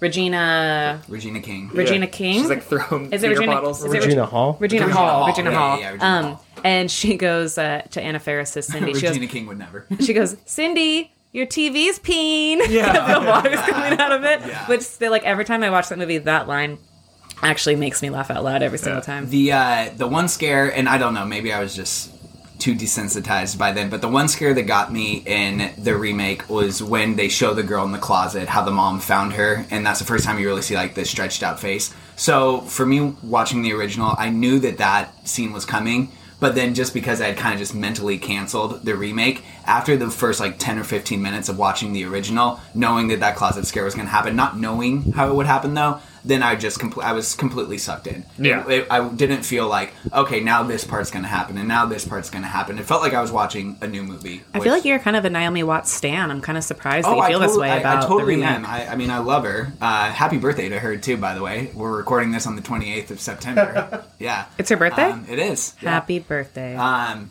we know you're listening. I know. Friend friend of the pod, Naomi Watts, everybody. Yeah, right. um, so yeah, I just everything about the original is awesome. The videotape is done better. The phone calls are done better. Um, yeah, I mean, I'll, we'll, I'll probably rewatch the the remake for for the next episode, but this one definitely deserves a spot in the '90s Hall of Fame. Um, okay, so also in '98. There's a movie that I really, really like. I wanted to try to fit it into my honorable mentions, but I just I couldn't bring myself because it's it's too fun. But The Faculty, another Robert Rodriguez film that I mean, talk about star-studded. This might be the best cast ever assembled. Written by Uh, Kevin Williamson. I was too. just gonna Yeah, say yeah, that. yeah, The it's Scream Scream. movies, I was yeah, that's absolutely. It's so insane that he really that's it's such a fun movie. The covers even look the same as the original Scream cover where the cast is like just kind of on a In- V in like a shape a, little V. bit. Yeah, totally. And he also wrote um, Teaching Mrs. Tingle, which Yes. we like but Ooh, isn't a good movie. No, no, It's no. not And, good. and it's an Know You Did awesomely Last Summer. bad. yeah, yeah. So he it's- he kind of had a hold on the the, Oh, for the sure. mainstream He- slasher. He had a Yeah. pulse for what audiences wanted for Which sure. is Helen Mirren tied up in a bed, teaching Mrs. Tingle. what a good movie. So bizarre. And um, Max and I are just like, and, huh? and, and Katie Holmes, Katie Holmes too. Katie right? Holmes, yeah. Um, but okay, yeah, the faculty is awesome. Uh, and Josh Hartnett, sign me up, anything. yeah. Um, okay, so then Halloween H2O comes out this year, which I know a lot of fans of that Busta Rhymes, like. man. Yeah. Um, Well, Jamie, Busta Jamie Lee Rhymes. Curtis comes back, and also Josh Hartnett's in that as well. Yeah. Um, That was a fun one. That almost made my honorable mention list just because it was one of those kind of like leaning into the the current age Oh, 'cause of like the doing reality show the one. reality show where Yeah, they're streaming it yeah. and uh, and also I liked it to where it's like Michael Myers has killed the people he wants to kill. He just wants to go home and hang out at his house. And when he gets there, all these dumb teenagers are running around. So he's like, "Oh, I guess I got to kill you too." right. Um, and then I, I, I, That's a great point. Yeah. I still know what you did last summer comes out uh, this year too. Going back to the Freddy Sans didn't happen. um, and then okay, a really really weird movie that I need to revisit because it also got shit on when it came out, but that I think might have actually aged kind of well. Um, but Gus Van Sant's shot by shot remake of Psycho comes out this year. Bad. It's- Man, I know it is. Anne Heche is bad. I know it is, but that's almost why it's fun to see her This get is- killed off. This is the Vince Vaughn one. This Yes. is Vince Yeah. Vaughn as Yes. Norman Bates, and I just I need to revisit that. That's I- all you need to say. Vince Vaughn is Norman Bates. He's, yeah, but come this on. is not Wedding Crashers Vince Vaughn. This is 1998 Vince Vaughn. Yeah, it's Swingers Vince Vaughn. I don't want to Yeah, see Swingers yeah, Vince Vaughn sure. as Norman Bates either. I think the problem with that is that I know he's trying to pay tribute to Hitchcock, but making a shot for shot remake, it just brings nothing new to to to that no film new angles to that, and worse actors. or to that that that whole idea, or even to the slasher. It, it was any a, of that. I, I 100% admit that it was a lose lose. Yeah. If he tried to do his own thing, people would say, "Well, this isn't Psycho." And if you just do a shot by shot remake, some, they're gonna say, like you're saying, "Where's the ingenuity?" Like, let's see something fresh. So yeah, I just I wanted to give it a little bit of love though. And then Carpenter makes Vampires, which is a pretty awesomely bad James Wood movie. Um, that that's you know it's worth mentioning though. Okay, we've reached the end of the decade in 1999. I imagine we're going to do a lot of talking this month. I've got an honorable mention and two top threes. I've got one top three and two honorable mentions. I got one top three and two honorable mentions. Wow. I have a top three and an honorable mention. Stacked. Okay, let's go through honorable mentions first. Okay, so again, very loose fit for my honorable mention, but it's The Mummy. Okay. Eh, I know it's an adventure movie, it's an action movie, like we touched on earlier. So fun. It, it's great. It's wonderful, and it's it's a, a, a universal uh, monster that really hits hits home with me. That's all I'm gonna say about it. Uh, that movie taught me what the word virtue is because uh, Brendan Fraser is trying to make Rachel Weisz go faster, looking something up, and she says patience is a virtue. And I was like, oh, what's a virtue? And I looked it up, and so thanks a lot, the mummy. Boom. Yeah. Um, okay, your honorable mention, Rachel? Um, Or you say you had one or two? I have two. Okay. So Blair Witch goes in my honorable mention. Okay. That's one of mine as well. And uh, this is also kind of in the same vein as Urban Legend, where I have shame about it before I say the name. The Haunting. Oh, no, that's fine. Okay, uh, great cast: Catherine Zeta-Jones, uh, Mhm. Luke Wilson. Um, God, what's the what's the main woman from uh, The Conjuring, or the not Vera Farmiga, but the other one who's also in this? Oh, uh, Lily Allen. Lily Allen's a British pop singer. Oh, Lily Tom. Lily Tom. No. No. Lily somebody. She's the mom in The Conjuring. Yeah. yeah, Um, but she's great in it. She's super great. Uh, that movie is just super Isn't fun. Chris Lee- Kattan. Liam Neeson in this one too. Liam Neeson is like the professor. Chris Kattan is not make an appearance. Oh no, he's in House on Haunted Hill. No, I always Yes, get the, yeah, those yeah. two I mixed do. up. I do too. Yeah. Um. Okay. No, that's totally fine. I think the haunting is that's that's a good one. Um. Um, hold on, Lili Taylor. Lili Taylor, there we yeah, go. yeah, yeah. Yeah. But yeah, just Um, scared me a lot when I first watched it as a kid, and uh, rewatched it as early as two years ago. So you know, nice. stuck with it. And it. then you had just one. It was Blair Witch or two. Uh, mine was Blair Witch with her, and then I my second one was uh, The Sixth Sense. Ah, lovely. Okay. What, what's your? Oh, my honorable mentions audition. Um, which is the other Japanese horror film that I was teetering back and forth between The Ring and Audition. I was And in the next room as you watched that for the first time and heard you gasp at a certain scene. And Alex, uh, my like his gasp was so loud that my dad was like, "What are you watching, Alex?" Yeah, like, no, "What are I, you doing?" I remember that. I definitely watched that movie way before I should have. Um, rented it from Hollywood Video Yeah. after seeing it on some countdown show or something like and I that. believe here's a sign of the times. Watched it on a mini DVD player. Something. Uh, yeah, it was on a big screen. You were like screen. watching it like in like around the corner. It was like living room, around the corner kitchen. Alex is like on like a stool on the counter watching it on a mini DVD player. My dad and I are probably watching 24. And Yeah, like, yeah.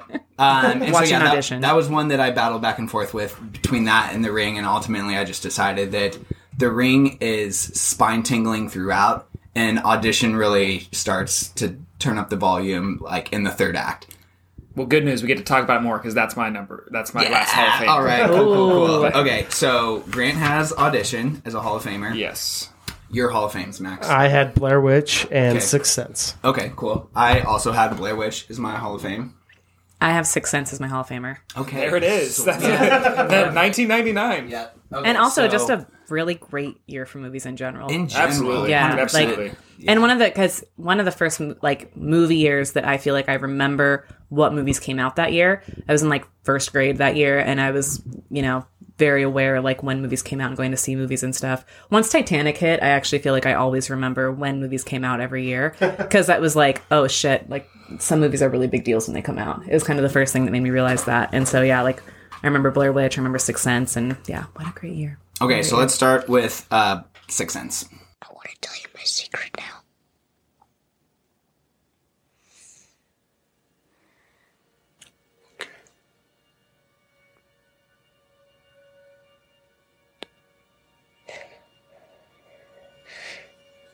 I see Uh, Sixth Sense, you know, a, a very a- a- atmospheric uh, movie. It kind of invents the whole twist ending, right? M Night Shyamalan is like considered to be the next Alfred Hitchcock at the time. Bruce Willis in a horror movie, which you're not used to seeing that because he's this action hero. Um, and then also, I, I, the thing that really sticks with me is the scene in the tent where Mischa Barton. Mischa That one? Barton Yeah. just starts puking and it, So I remember watching as a kid and just being frightened and, and When it's the- rewatching the, it. buttons on the ten as they pull out, out, out, and then she's just there. I can Yeah. remember watching this, Rachel, all four of us in our family watching it upstairs on the big screen. And on my, like, on my own account, I grabbed a pillow and covered my face, not even knowing what was going to come, but I just knew it was going to be terrifying. And so then when everyone's talking, you know, later, after like the OC comes out and stuff, and it's just like, yeah, Mischa Barton, when she's like throwing up in that tent or whatever, I'm like, I never saw that scene. I, I couldn't watch it. It's such a such a really good and effective ghost story movie. Yeah. Um, the scene that always stuck with me in that one is the very beginning. Donnie Wahlberg in his underwear in the bathroom, Oof, like man. just kind of starts the whole thing off, and like that that scene is just always just irked me. And and also the scene where he's at his school and he just looks down the hallway and you just see like that row of hanging Ooh, bodies. that just gave me chills. You saying it, I swear. And it's just like, yeah, that that movie just had some iconic, quick cuts that just like, especially us watching it when we were kids, just cemented into your brain. Right, because it was PG 13, so it was something we were all shown probably as it, Yeah. like, the year Yeah. it came out. and yeah. visuals that scare you just as much as jump scares scare you. Like Oh, you didn't have to be thrown something in your face to get scared by it. It it was the first thing that made me, you know, feel something behind my back when I was walking to the bathroom later Oh, that yeah. night. You Oh, know, a like because yeah. it wasn't just like. Oh no, like I'm gonna open my closet door and something's gonna be there. It was like, oh no, there just might be like a ghost floating around me right now. And it might not be cool. Yeah, because you might not be able to see them. Yeah. And it, it might be the kind of ghost that wants to keep you in that weird little uh like rotunda room that he gets like abused by that ghost or whatever at the birthday party. Oh Yeah. god, And that, that- was the scene that I was gonna say disturbed me the most, and then all of a sudden that the red balloon. I was gonna say in the balloon, yeah. Is that an homage to it, by the way? Is that gotta be. I, I Well- never thought about well, that and then before. M Night just uses red throughout that movie. Like red is always like a signature of okay, a ghost is coming. Yeah, yeah, Mm-hmm. yeah. Um, that was actually this finishes up the um thing that I was like, oh, I'll finish talking about that later. Is that so? Scream Five is uh going to be uh so Dimension Films, which did Scream in the first place, now defunct. Spyglass is going to take over on Scream Five. Spyglass um has been out of producing movies for a while. They're coming back as a Spyglass Entertainment, but originally when Spyglass first started making movies, their very first film was The Sixth Sense Ah, and they're now going to take over the Scream franchise. So they're they're in good hands. pretty major for them. yeah, Yeah. yeah, yeah. Also, Do you think they're going to get M Night? To direct. I'm sure. Wes Craven with a Ouija board. The Sixth Sense also has spawned one of my favorite. Whenever someone talks about this movie, I have to bring up the joke from an episode of It's Always Sunny where Charlie's like, "Yeah, the movie has a great twist. Like, you find out at the end, that guy in the hairpiece, that's Bruce Willis the whole movie."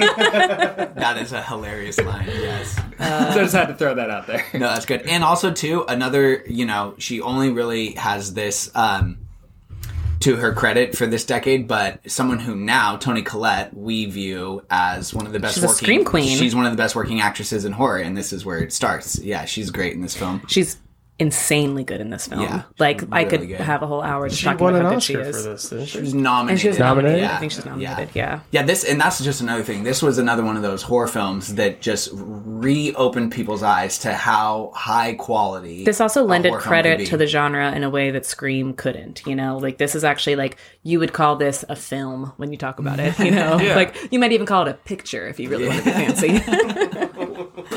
No, I'm happy it's up there. You don't see too many PG-13 efforts really traumatize audiences, and this one did. also, uh, begins just one of the best series of movies put out by a director that you know he really i think we all thought he was about to be the biggest thing ever but had three incredibly solid movies pretty much back to back Yeah, you know Unbreakable in the Village. No, no. Uh, Signs. Si- Unbreakable and Oh, Signs. Signs. Signs. The Yeah. Village is actually a ripoff. It's a huge ripoff. There's a book that he never Signs, yeah. he never gave credit to, and it's a young adult book that is the exact same plot. I read it in fifth grade. Signs comes out the next year. Yeah, it's And- got like a girl like running on the cover. yeah, it's called like Hidden Something or whatever, and read it in elementary school. And I, remember that. I saw the movie in theaters, and I walked out, and I was like waiting. I like watched the whole like series of credits because I was waiting for it to say based off of something. Yeah. looked it up, never any credit. It's the exact same plot. Come on, M Night. Yeah, but hold on, trivia time Okay. because I'm hosting this podcast. Okay. Um, so The Sixth Sense, Signs, Unbreakable.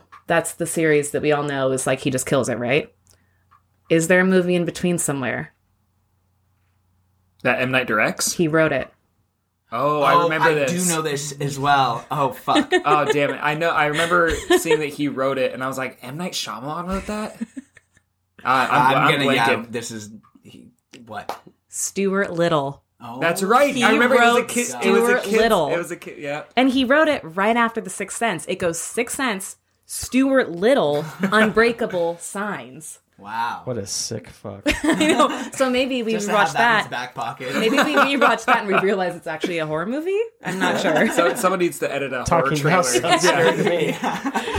You put the uh, Fire Walk with Me music behind Stuart Little clips, and all of a sudden, Ah, we Terrifying. got something going here. Terrifying. Yeah. Um, okay, so now let's move on to the Blair Witch Project. I fucking hope he's kidding. Mike? Holy shit! I really fucking hope he's Mike, are you kidding. kidding? I really fucking hope he's Mike, are kidding. you fucking kidding? Sorry, I'm sorry. You've got to be kidding me. You have got to fucking be kidding me. Fucking kidding. Get the fuck off me, man! What the fuck are you out of your fucking mind? I'm not out of my mind. Right, the map doesn't do a shit. Do you realize? Not to you, but I. Uh, it's uh, top top three for me and honorable mention for me. honorable mention for you. Top three for Uh, me. It was honorable for me. Okay. So we'll let you guys take the reins. Um, so I've watched this movie a bazillion times, but what I did for this watch is uh, listen to the director's commentary, which I don't think I've ever had more fun listening to a director's commentary. And this is after you know doing the Carpenter stuff and other things. Wait, I thought it was a real movie. 80s. I thought it was a documentary. it, it honestly, in listening to the commentary, becomes more real, even though, of course, it's not, but it becomes more real because what actually happened was yes, there's a director of photography on this film, but the three main actors are the ones who shot the movie. They are one of them on the 16 millimeter and one of them on the high eight um, R- RCA camera, where the production team, the writer, the director, you know, small, small uh, cast and crew, but they would actually give them like a location out in the woods and say, okay, go here, go set up your camp and do all this stuff or whatever, and we're gonna hang back. And so they are out in the woods of Maryland actually getting lost, actually falling into creeks, like driving each other mad because it's the three of them.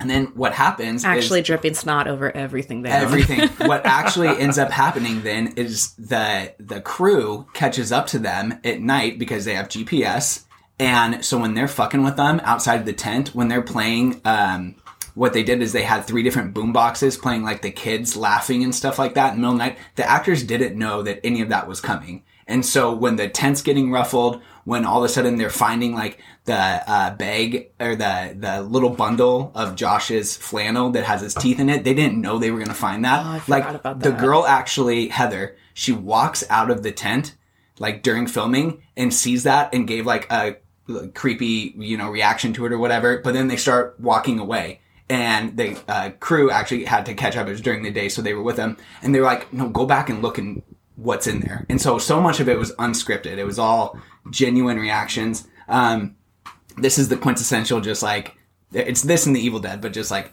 go out into the woods with your friends and make a horror film. And so, yeah, to watch it and to listen to them talk about it, where it's just like, you know, they're borrowing, um, like, their dad's friend's car because they didn't have any money. Like the people um, in Burkittsville that they uh, kind of talk to and get the little background story of the Blair Witch. Some of them were actors. Some of them were actually townspeople that, so they didn't really know what they were going to get. Some of the stories, some of the performances. So much of it is just boots on the ground and, and it just oozes through the screen.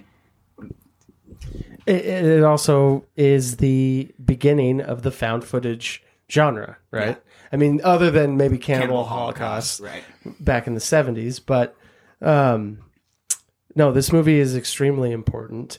And not only does it start the uh, found footage genre, but it also it also I think probably inspires a whole nother generation of filmmakers who are watching this, like you're saying, who can just go out in the woods with their friends and make a movie. Well, and so another funny thing that I found out that they say in the director's commentary is that I guess, um, and not just on the East Coast, but around the entire country, hunting season like was fucked for a whole year after this because so many people were out in the woods trying to make their own Blair Witch, and so animals were just like you know all skittish and everything like that. Um, yeah, I mean, there's just so many.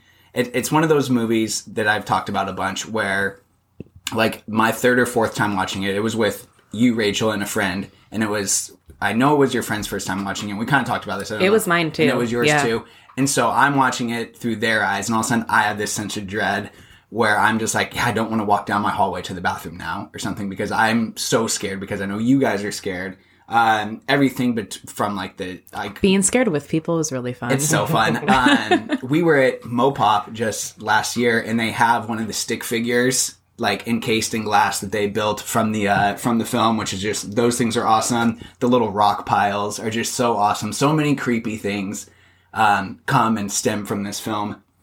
Yeah, the uh, the nostril dripping confession apology scene. It's been parodied so much, but it's actually so well done. Like that scene, you're really feeling for her. You're too scared to wipe your nose. And then, and then, of course, of course, the end scene when they come across the house. The actors knew they were going to come across something, but they didn't know what it was. yeah. Like how run down the house was going to be. Turns out that like apparently staging that house was a ton of fun for the crew. Like they brought in like their nieces and nephews to do the little kids' handprints all over the wall. So they're like, that was an awesome day. Like we had so much fun. You know, we're cracking jokes and all this stuff. But what they did is they created just one of the most terrifying and iconic last five minutes in any film, let alone the horror genre. I mean, you could go over to a friend's house, you could go to work tomorrow, and w- like before you know someone's about to walk in a room, if you just go stand with your, you know, back to them and face the corner, someone's gonna be like, "Quit, quit Blair Witching me," you know, like that's just it's You're so drunk good. peeing in the corner or you're Blair Witching or somebody. you're yes, yeah, yeah.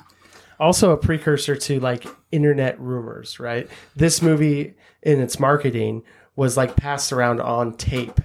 This Like is peop- this is what I was going to touch Yeah, on. Yeah, absolutely. The the viral this sparked viral marketing. It's it, I remember not watching the movie and wanting to find stuff out about it and anything you Yes. anything you looked up was what either they had released or old fables of the Blair Witch. There was no indication. I think it was years later until they finally were like, "Yeah, we made the movie. This wasn't real." Like it took it's like It wasn't lo- common knowledge for a while. for a long and, time. and they had everybody in on the hoax as well because something that i found out is that um, people were trying to like dig dig into it and figure out what happened on imdb actually the actors were listed as missing when you clicked on them. Yeah. So like even if you tried to be like, okay, well I'm sure they're just actors. What's their next project?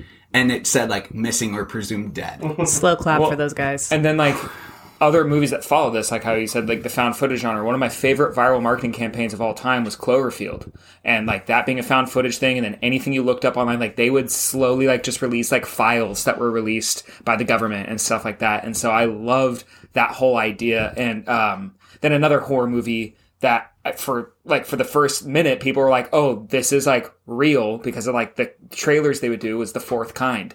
Milla Jovovich Oh, in the first yeah. trailer Alien one, straight up says to the camera this is real. This is archive footage mixed with our remake. And then you find out it's all fake. Right. like none of it's real. But like that aspect getting that extra realism to something that already feels real was just genius for college age students making a movie with a 16 millimeter in the woods Like, well, and it was great too. pretty revolutionary You didn't know people honestly like something like you know you talked about the Crying Game earlier. The Crying Game was a movie that you were just like not supposed to spoil for people because of like what happened at the end. This one you almost couldn't spoil because you didn't know. Like I remember our parents. I rem- I remember clear. I remember us like playing in the street the night that they went to go see it. We mm-hmm. had a babysitter and all this stuff, and then they come home and uh, our parents just like kind of wouldn't. They wouldn't talk about it because they didn't know how to talk about it. Yeah. It was a really conflicting uh, film for a lot of people. They brought out some some pretty raw emotions. For all they know, they just watched a movie where three real people get killed. Yeah. They, like- and it's so weird that like the film, of course, it's since been uh, adjusted for inflation. It's never been beat as far as the the most like, Ratio. yeah, dollar per dollar, you know, dollar made per dollar spent. I think like for every dollar spent, they made like ten thousand dollars in gross, which is just insane because this movie cost them about sixty thousand to make. Mostly on the fake teeth budget. Um, no, I, I guess they actually like one of the directors went and got those from his dentist. Um, so like those were real teeth. Well, that's Um, like how they. There's always you know people talking about how like oh Poltergeist was cursed because they used like real real, skull- skeletons, skeletons, in the yeah. and they're like actually the reality of that is fake skeletons are really expensive and you can just go to a medical school and getting real skeletons is Get way cheaper. cadavers, So there's like nothing like cre- that's just like most Hollywood movies actually have real skeletons in them because it's way cheaper to get them than Right. it's like very expensive to engineer a fake skeleton that looks regular. Yeah, no, it's, one of the scariest movies I've ever seen. It's another one of those to where, yeah, there's a little bit of like jokes between the characters and stuff like that, but it was, this movie was set out to terrify audiences. And They also turn on each other in ways that seem really real, like when they get pissed at each other all of a sudden. Well. I'm telling and, you like, because know, they, they were turning on each other. They were by themselves. They didn't have the director saying like, okay, no, like you guys just made a wrong turn. You're supposed to go up that hill instead of like, so like in that scene where there's like, we've been going south all day. How are we back here? They didn't know how they got back to that spot because they were actually lost. because the Blair Witch was guiding them. That's how they got back Uh, Yeah, there. right. Okay, Um, no, Blair Witch is awesome. Okay, so now, this just turned into a Blair Witch podcast. I, well, I was afraid it was just going to turn into a Twin Peaks podcast. So I'm, I'm, I'm fine with that. Um, okay, so Grant, talk to talk to us about audition.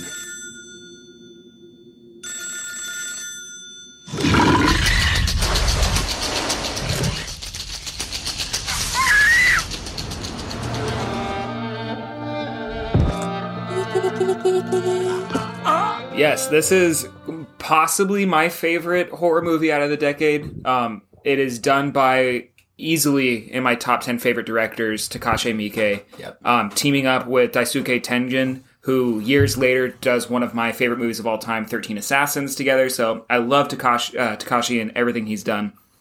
This movie is all about a dude who loses his wife and he's really down and depressed. And so his buddy, who's a f- film producer, was like, Hey, I got this idea. I'm going to audition girls for this role that doesn't exist. And basically, I'm going to set you up. Like, we're going to, we're basically going to audition your next wife. Yeah, you come along with me. Yeah. Pose as one of my production people or whatever. Yeah, and they find this girl that this guy attaches to because he feels she has emotional depth, and he hits it off with this girl. And then when it cuts to her waiting for the phone call, it's just her sitting in an empty apartment with a giant trash bag and a phone, and that's it. And it like this movie made me afraid of garbage bags. Like You guys never have been a single woman dating people. That's what most guys' apartments look like. That's what a lot of people's houses look like. Uh, and so she does like the whole like obviously you pick up right off the bat she's hiding something she's not who she says she is she ends up being like this crazy bitch this crazy manipulative m- manipulative girl, and this guy is just like head over heels for her. her resume. It has no connections. Either like the line is dead or no one knows who you're talking about. And it is just one of those one of the best suspense movies I've ever seen because as it keeps going, you still can't figure things out until you get to the end. And then you really see who this woman is. And it's way too late by then. Yeah, and it's way too late. And then the scene where the that garbage bag gets opened up, and you're just like, "What the fuck?" And like I was like, I remember watching it for the first time when I was younger, and my oldest brother showed it to me, and I was just like, "The Japanese have a sick like I don't know, like how is this a horror movie? Like give me like a give me Freddy, give me Jason, give me something else. And then revisiting, it, I was like, "This is brilliant. This is one of the scariest things I've ever seen." Hard Candy's kind of an homage to this, isn't yeah, it? no, absolutely. Yeah, yeah, yeah. and it's yeah. I looking back on it and like doing research for the podcast, I really love the fact that it's one of the earlier movies. I'm sure there's some scattered out there, obviously Misery and other things, but like usually you always have like the scream queen, the damsel in distress, and this like flips it to where the girl is the psychotic killer and she's the powerhouse, and it is it is insanely moving in, in that sense. And it's tough too because even though as shady as the premise sounds, you know, the fake casting call and Yeah. all that stuff, the dude is a nice guy. Yeah, no, Like, it- he it- loves his son. He's really been like depressed and didn't want to go date because he loved his, you know, and ex- basically his his friend almost like wife. forces him into doing Yeah, this, and then he finds this girl that like, of course, he's going to attach to immediately because he's depressed and just wants something to fill this void, and then it ends up being this psychotic killer. And uh, I yeah, I remember watching this when I think I was like thirteen, That's about the age that I was when I and saw it. I was just terrified. And it just made me like not want to watch foreign movies ever again. I- Thankfully, I, did because Japanese movies are now like some of my favorites. But I um, and I don't care how much pain I'm ever in. I will never get acupuncture. oh yeah, no, No, thank no, no, you. no, no. Deeper, deeper, deeper. also, how do you guys feel about like an online dating scenario? Like, Well, so you... that's what I said to Max. I go, this movie is so good right now because it is. It's just the precursor for what was to come as far as internet dating Yeah. and the perils of that, where you don't know who that person that you just swiped right on, or I don't even know how it goes, swipe left, swipe right, but like you don't know who it's going to be. They might have a burlap sack in their room that all of a sudden twitches crazily because there's a deformed man. a, bu- a buddy of mine that we're going to have on the podcast here in a couple weeks. He and I wrote a short horror story that was basically inspired by audition, just melded into online dating. We never like filmed anything, but it was basically that whole idea of you you don't know. Like you can swipe right on somebody, like have a good conversation, but you don't you don't know really what's going on behind the scenes. Did you watch it for this pod? I did, yeah. And the last 40 minutes uh, is some of the scariest stuff I've ever seen on film, Yeah. by far. I think there's a certain kind of scare when you genuinely are scared of what you're about to see on the screen. Not about what's happening to the characters, but just about like what might I be about Yeah, to like, watch. oh my god, they're going to show this. They're gonna show me something that I don't know if I want to see what they're about to show you, me. when you see the bag move for the first That's what time. I'm saying.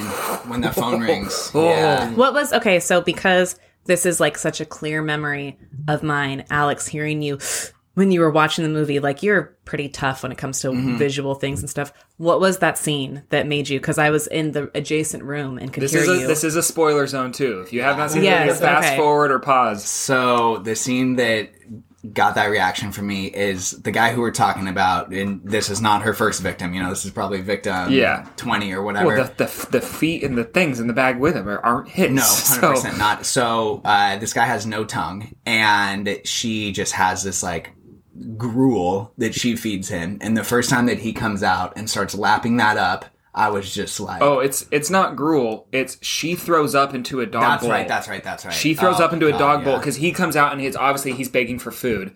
So she throws up into a dog bowl and he just goes to town. Devours hey, don't king shame. Okay.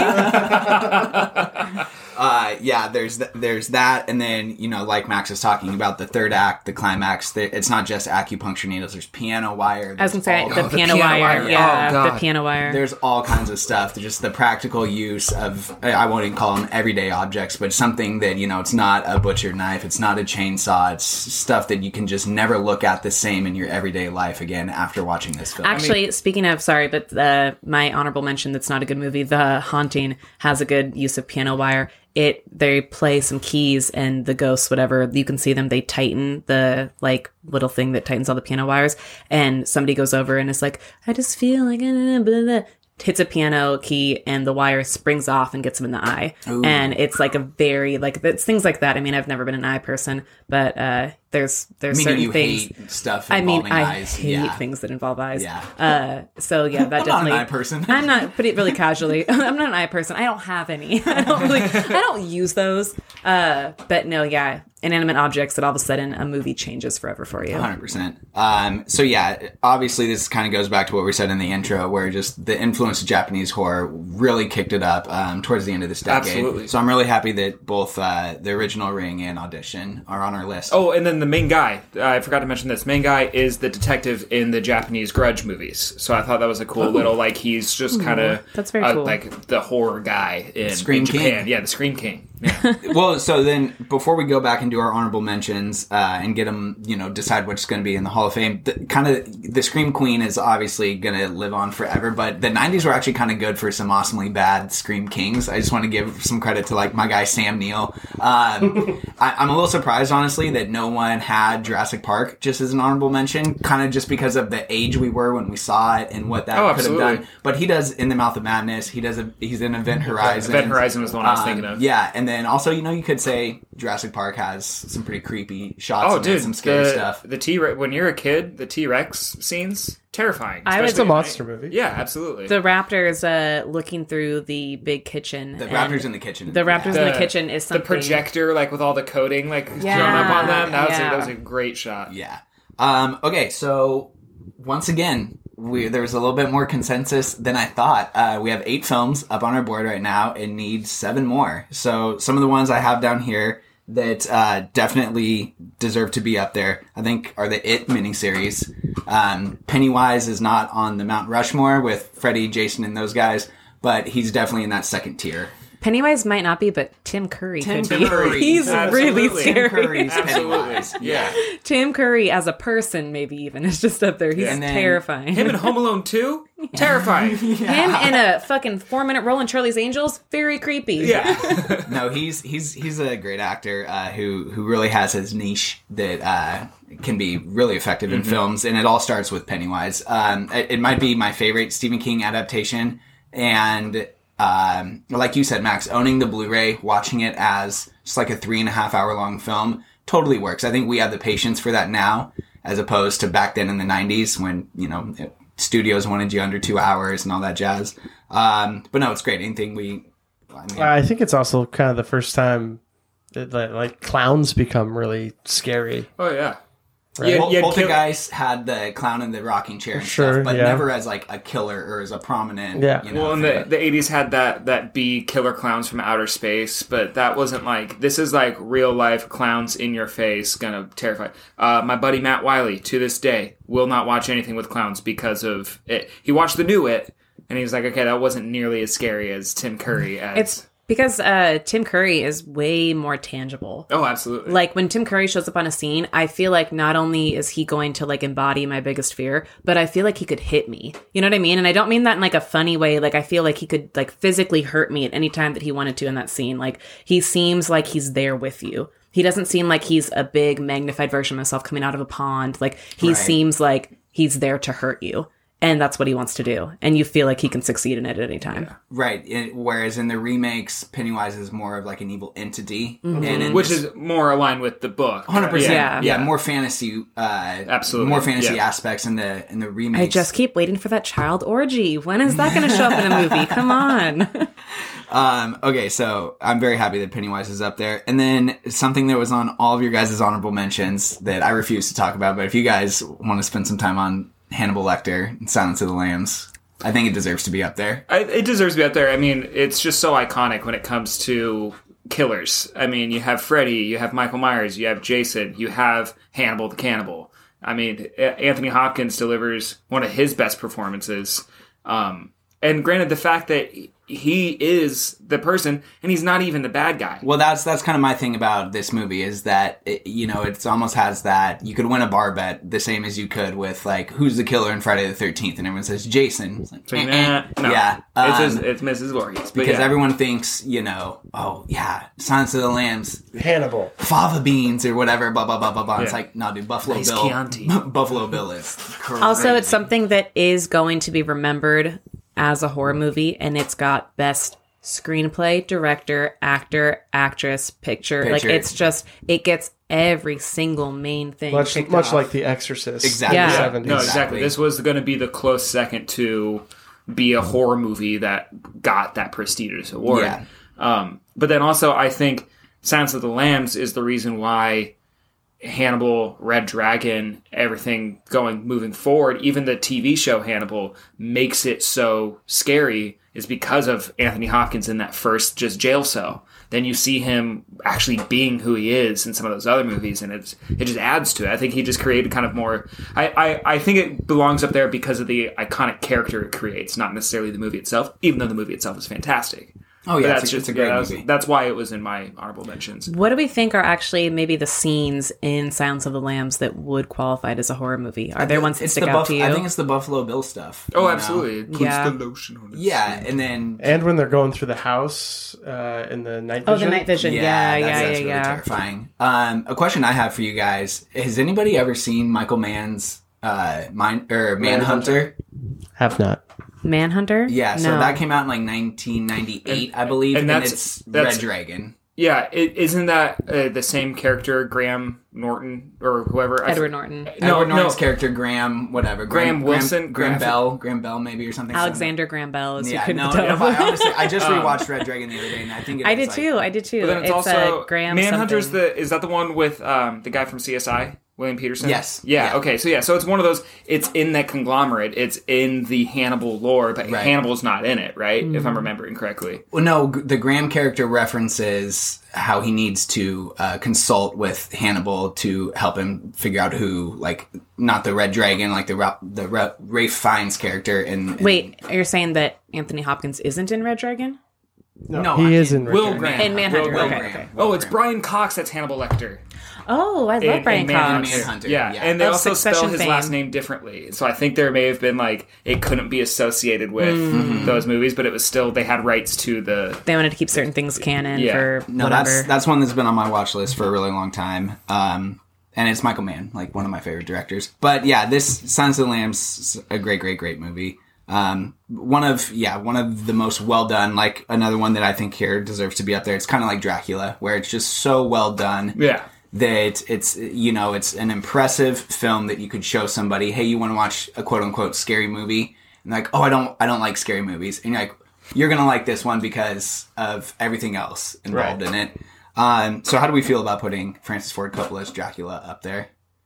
I've I'm only for it. I've only watched it once, but I had a great time. If Gary Oldman is in the movie, it belongs on every Hall. hey, I Yeah, will back. and I, the Gary I rep Oldman for that. performance is Yeah. Oh, It's un- amazing. It's Awesome. unbelievable. Yeah. absolutely. Um, and and two, we just we love when directors take. Not that this was a real chance. I mean, Francis Ford was established as like the best Departure living, from what people would Yeah, expect from him. Though. but yes, like, He, so- hasn't he never really did like a period piece. He- Yeah. I mean, No. I mean, unless you look at The Godfather and Apocalypse Now as period pieces, but it's he's done more present day kind of stuff, and then this is like throwing it back, and he knocked it out of the park.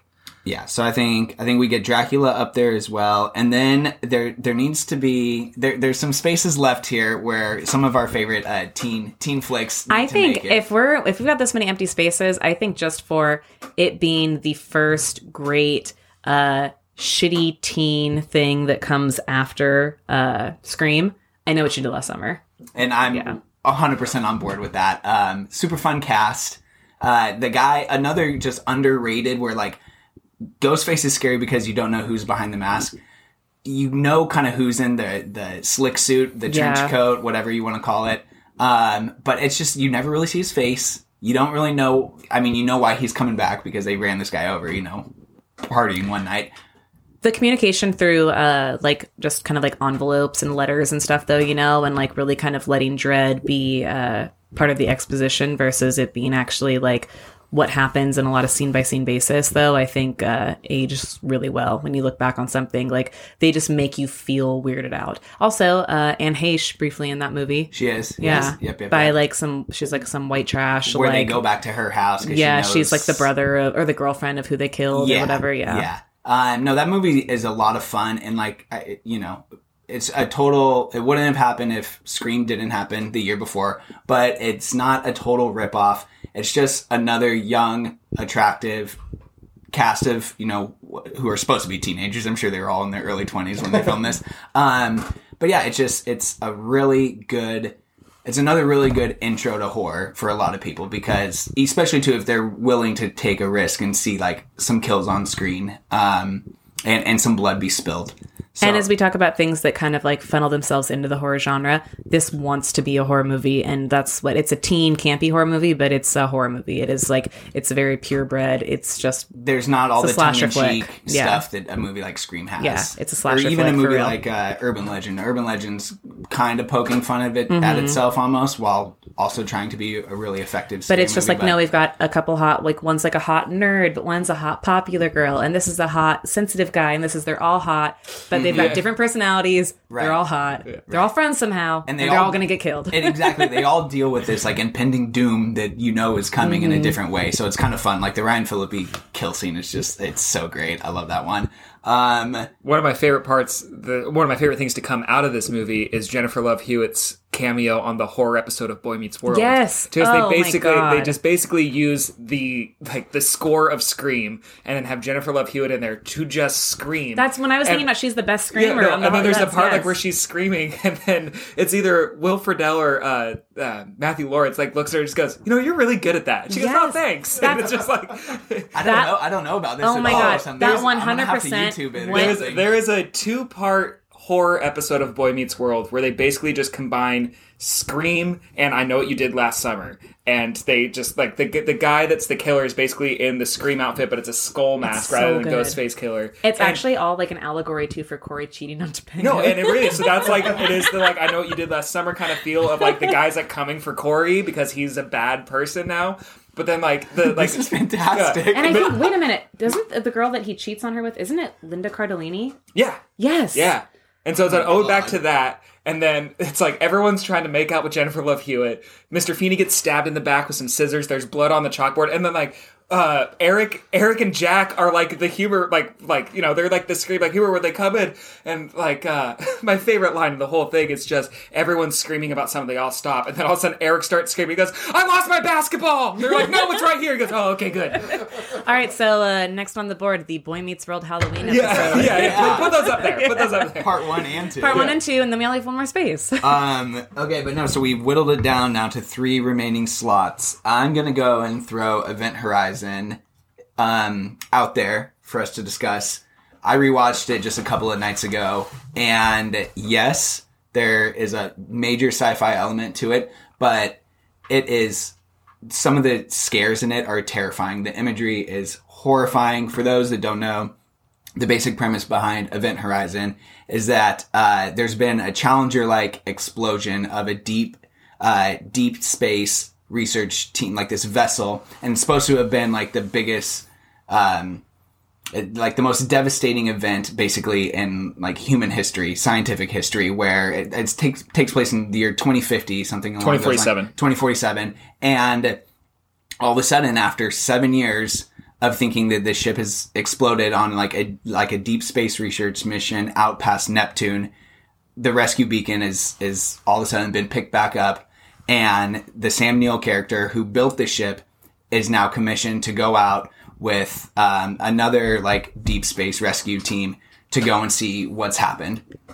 And so Laurence Fishburne is the captain of the ship, and he's great in it. Um, and what's happened basically is that the ship has, which can create its own black hole, has created a black hole to jump between time and space so that they can travel faster. The uh, crew members' uh, jackets and stuff like that, they because they were like the world would not be the the world is not going to be the same in Yeah. 2047. So a lot of the patches from the different countries and stuff have been altered. Right. And just that was uh, Paul Anderson. Yeah. And so Paul W. S. Anderson uh, directs this movie, and he this guy's changed his name so many times because he was tired of getting que- asked about the frogs falling from the sky in Magnolia, and he's like, no, different Paul Anderson. Um, and then he It's like why it- they make serial killers have their middle name too, because they're just like think about all of you know just like the regular people that have like Well, so then he John adds- Gacy is their Yeah. name. Like we gotta Right. like you know Well, so then he adds his, uh, he has two middle names, so he adds uh, the WS to the middle, and now everyone asks him about, like, hey, how's your relationship with uh, the Wilson brothers and all Yeah, this stuff? They think he's Wes Anderson. Yeah. Uh, so the poor guy just can't catch a break, but he's married to Milla Jovovich, so I don't feel too bad for him. Yeah. Um, okay. Uh, the next one from the honorable mentions list that we're going to put up there is Jacob's Ladder. Jacob's Ladder, it has some of the most terrifying, like I said earlier, imagery I think that is captured during this decade. Uh, we love, you know, kind of talking about going back to Apocalypse Now, even though it was on the overrated one, the casualties of war, the casualties of war, uh, Brian De Palma episode. We love stuff involving the Vietnam War, it seems like. And so to deal with a character's PTSD from that time, um, and to flesh it out into a horror film, I think it's just really, really cool. Uh, Tim Robbins, great actor. This uh, is a really creepy movie because of like almost like audition where people's heads are just like moving um you know uncontrollably and you don't really know why and so it's just one of those deals where you know you just like have you do a double take at a couple of people after watching this movie for a few days because you're just like what what am i seeing you know Well, when the car almost runs him over, Yeah. and it, like he sees that shaky face for the first time. When I was watching, it, I was just like, "What the fuck? What the fuck was that?" seriously And I've been it's been a long time since I've watched it, but um am I wrong in thinking that the first time that there's like really something that makes him realize that something's wrong is when he's like in the dance floor In the club, scene? Yeah. yeah. Cuz that really the like girl he's dancing with has a lizard tail yeah like out. between her legs Yeah. and it's like oh i mean and it's uh it's not great effects what i remember they don't hold up super well but it's the idea that what you're seeing is so out of place and weird and sort of like it just doesn't make sense it's just disturbing it's really disturbing, disturbing yeah. It's a very and uh disturbing movie. it really introduces the concept of and not that this hadn't already been out there but kind of is a great version of it the unreliable narrator where you really don't know that you can trust the person who you're seeing something through you know Exactly. Um, okay, and then the last one that's going to go up there, not that these are ranked, but number 15, we're going to go back to the beginning of the decade and put Misery up there.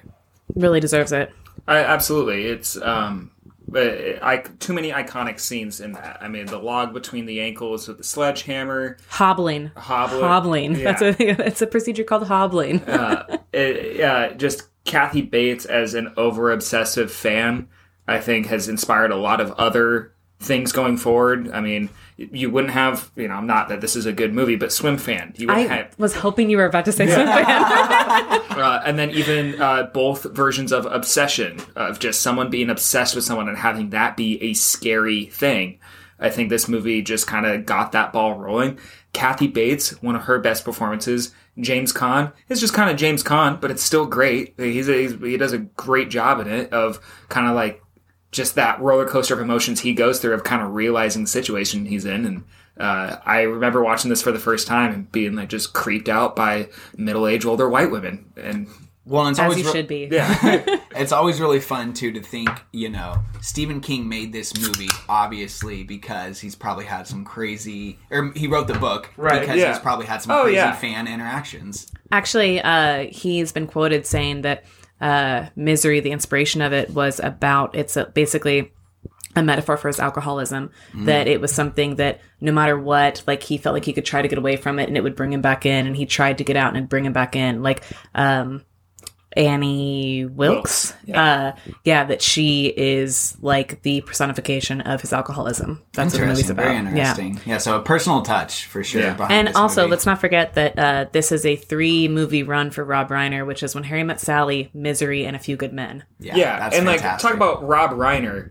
directing movies like it blew me away when I was like Rob Reiner did this and then I looked at his directing career I was like I had no idea he did all these other movies and he's phenomenal as a director he's a great actor Great actor, and also a director that is like, I'm going to make sure that I have a classic movie that everybody's going to like. Like, you don't like Misery? You probably love When Harry Met Sally. You don't like A Few Good Men? Guess what? You love that really bad, way later sequel to uh, um, whatever uh, rumor has it, he directed that Oh. the the um, the Graduate. It's a Yeah. way later sequel to The Graduate. and like those three movies that you just referenced of Rob Reiner is even if you haven't seen them, guarantee you can quote a line from each one of those. You movies. can't handle the truth. I'll have what she's having, and uh, uh, Mr. Man, Yeah. right Mr. there, Man. and like Man. immediately, I just like boom, Off didn't the even have to dome. think about Yeah, it. yeah. Yeah. Okay, so we have uh, a pretty eclectic list here. Bloody good job, everyone. Bloody hey, good. you know what? We kind of felt underwhelmed by this decade. Maybe it's not as bad as we thought. Yeah, it no, this is a solid 15. I, I think it's indicative kind of of the times and also just the way we were brought up. So our 15 are Fire Walk with Me, Interview with a Vampire, Scream, From Dusk Till Dawn, The Original Ring, The Sixth Sense, The Blair Witch Project, Audition, It, the miniseries, Silence of the Lambs, Bram Stoker's Dracula, I Know What You Did Last Summer, Event Horizon, Jacob's Ladder, and Misery. How we feel? Looks great to me. Take a bow, everybody. I feel good about it. solid list. Go watch these movies. Yeah. Um, all right. Well, this is fantastic, Rachel. It's been a blast having you on. I hope you've had a lot of fun. I really did. Um, and like I said, I'm proud of us for just not turning this into a Twin Peaks pod. um, Maybe another time. Yeah, maybe another. I was gonna say you're welcome back for that anytime. One of our mini-sodes. Um, of course, thanks to Max and Grant, and most importantly, our listeners. We love hearing that you've watched some of these films based on our recommendations and um, the episodes that you you guys have been listening to. So let's keep those interactions going. Join us on the next episode as we prep for Y2K, learn how to use the internet, and answer one of horror's greatest questions: Is Tamara home? oh, I can't wait. Until then, we'll see you at the movies. Stay s- swell and give them hell. Drink movies and watch beer. Oh, do I get to say something? Whatever you do,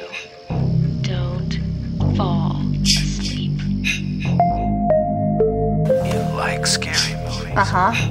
What's your favorite scary movie? Look at me, Damien. It's all for you. What have you done to it? What have you done to its eyes? It's alive. it's alive. It's alive. It's alive. It's alive.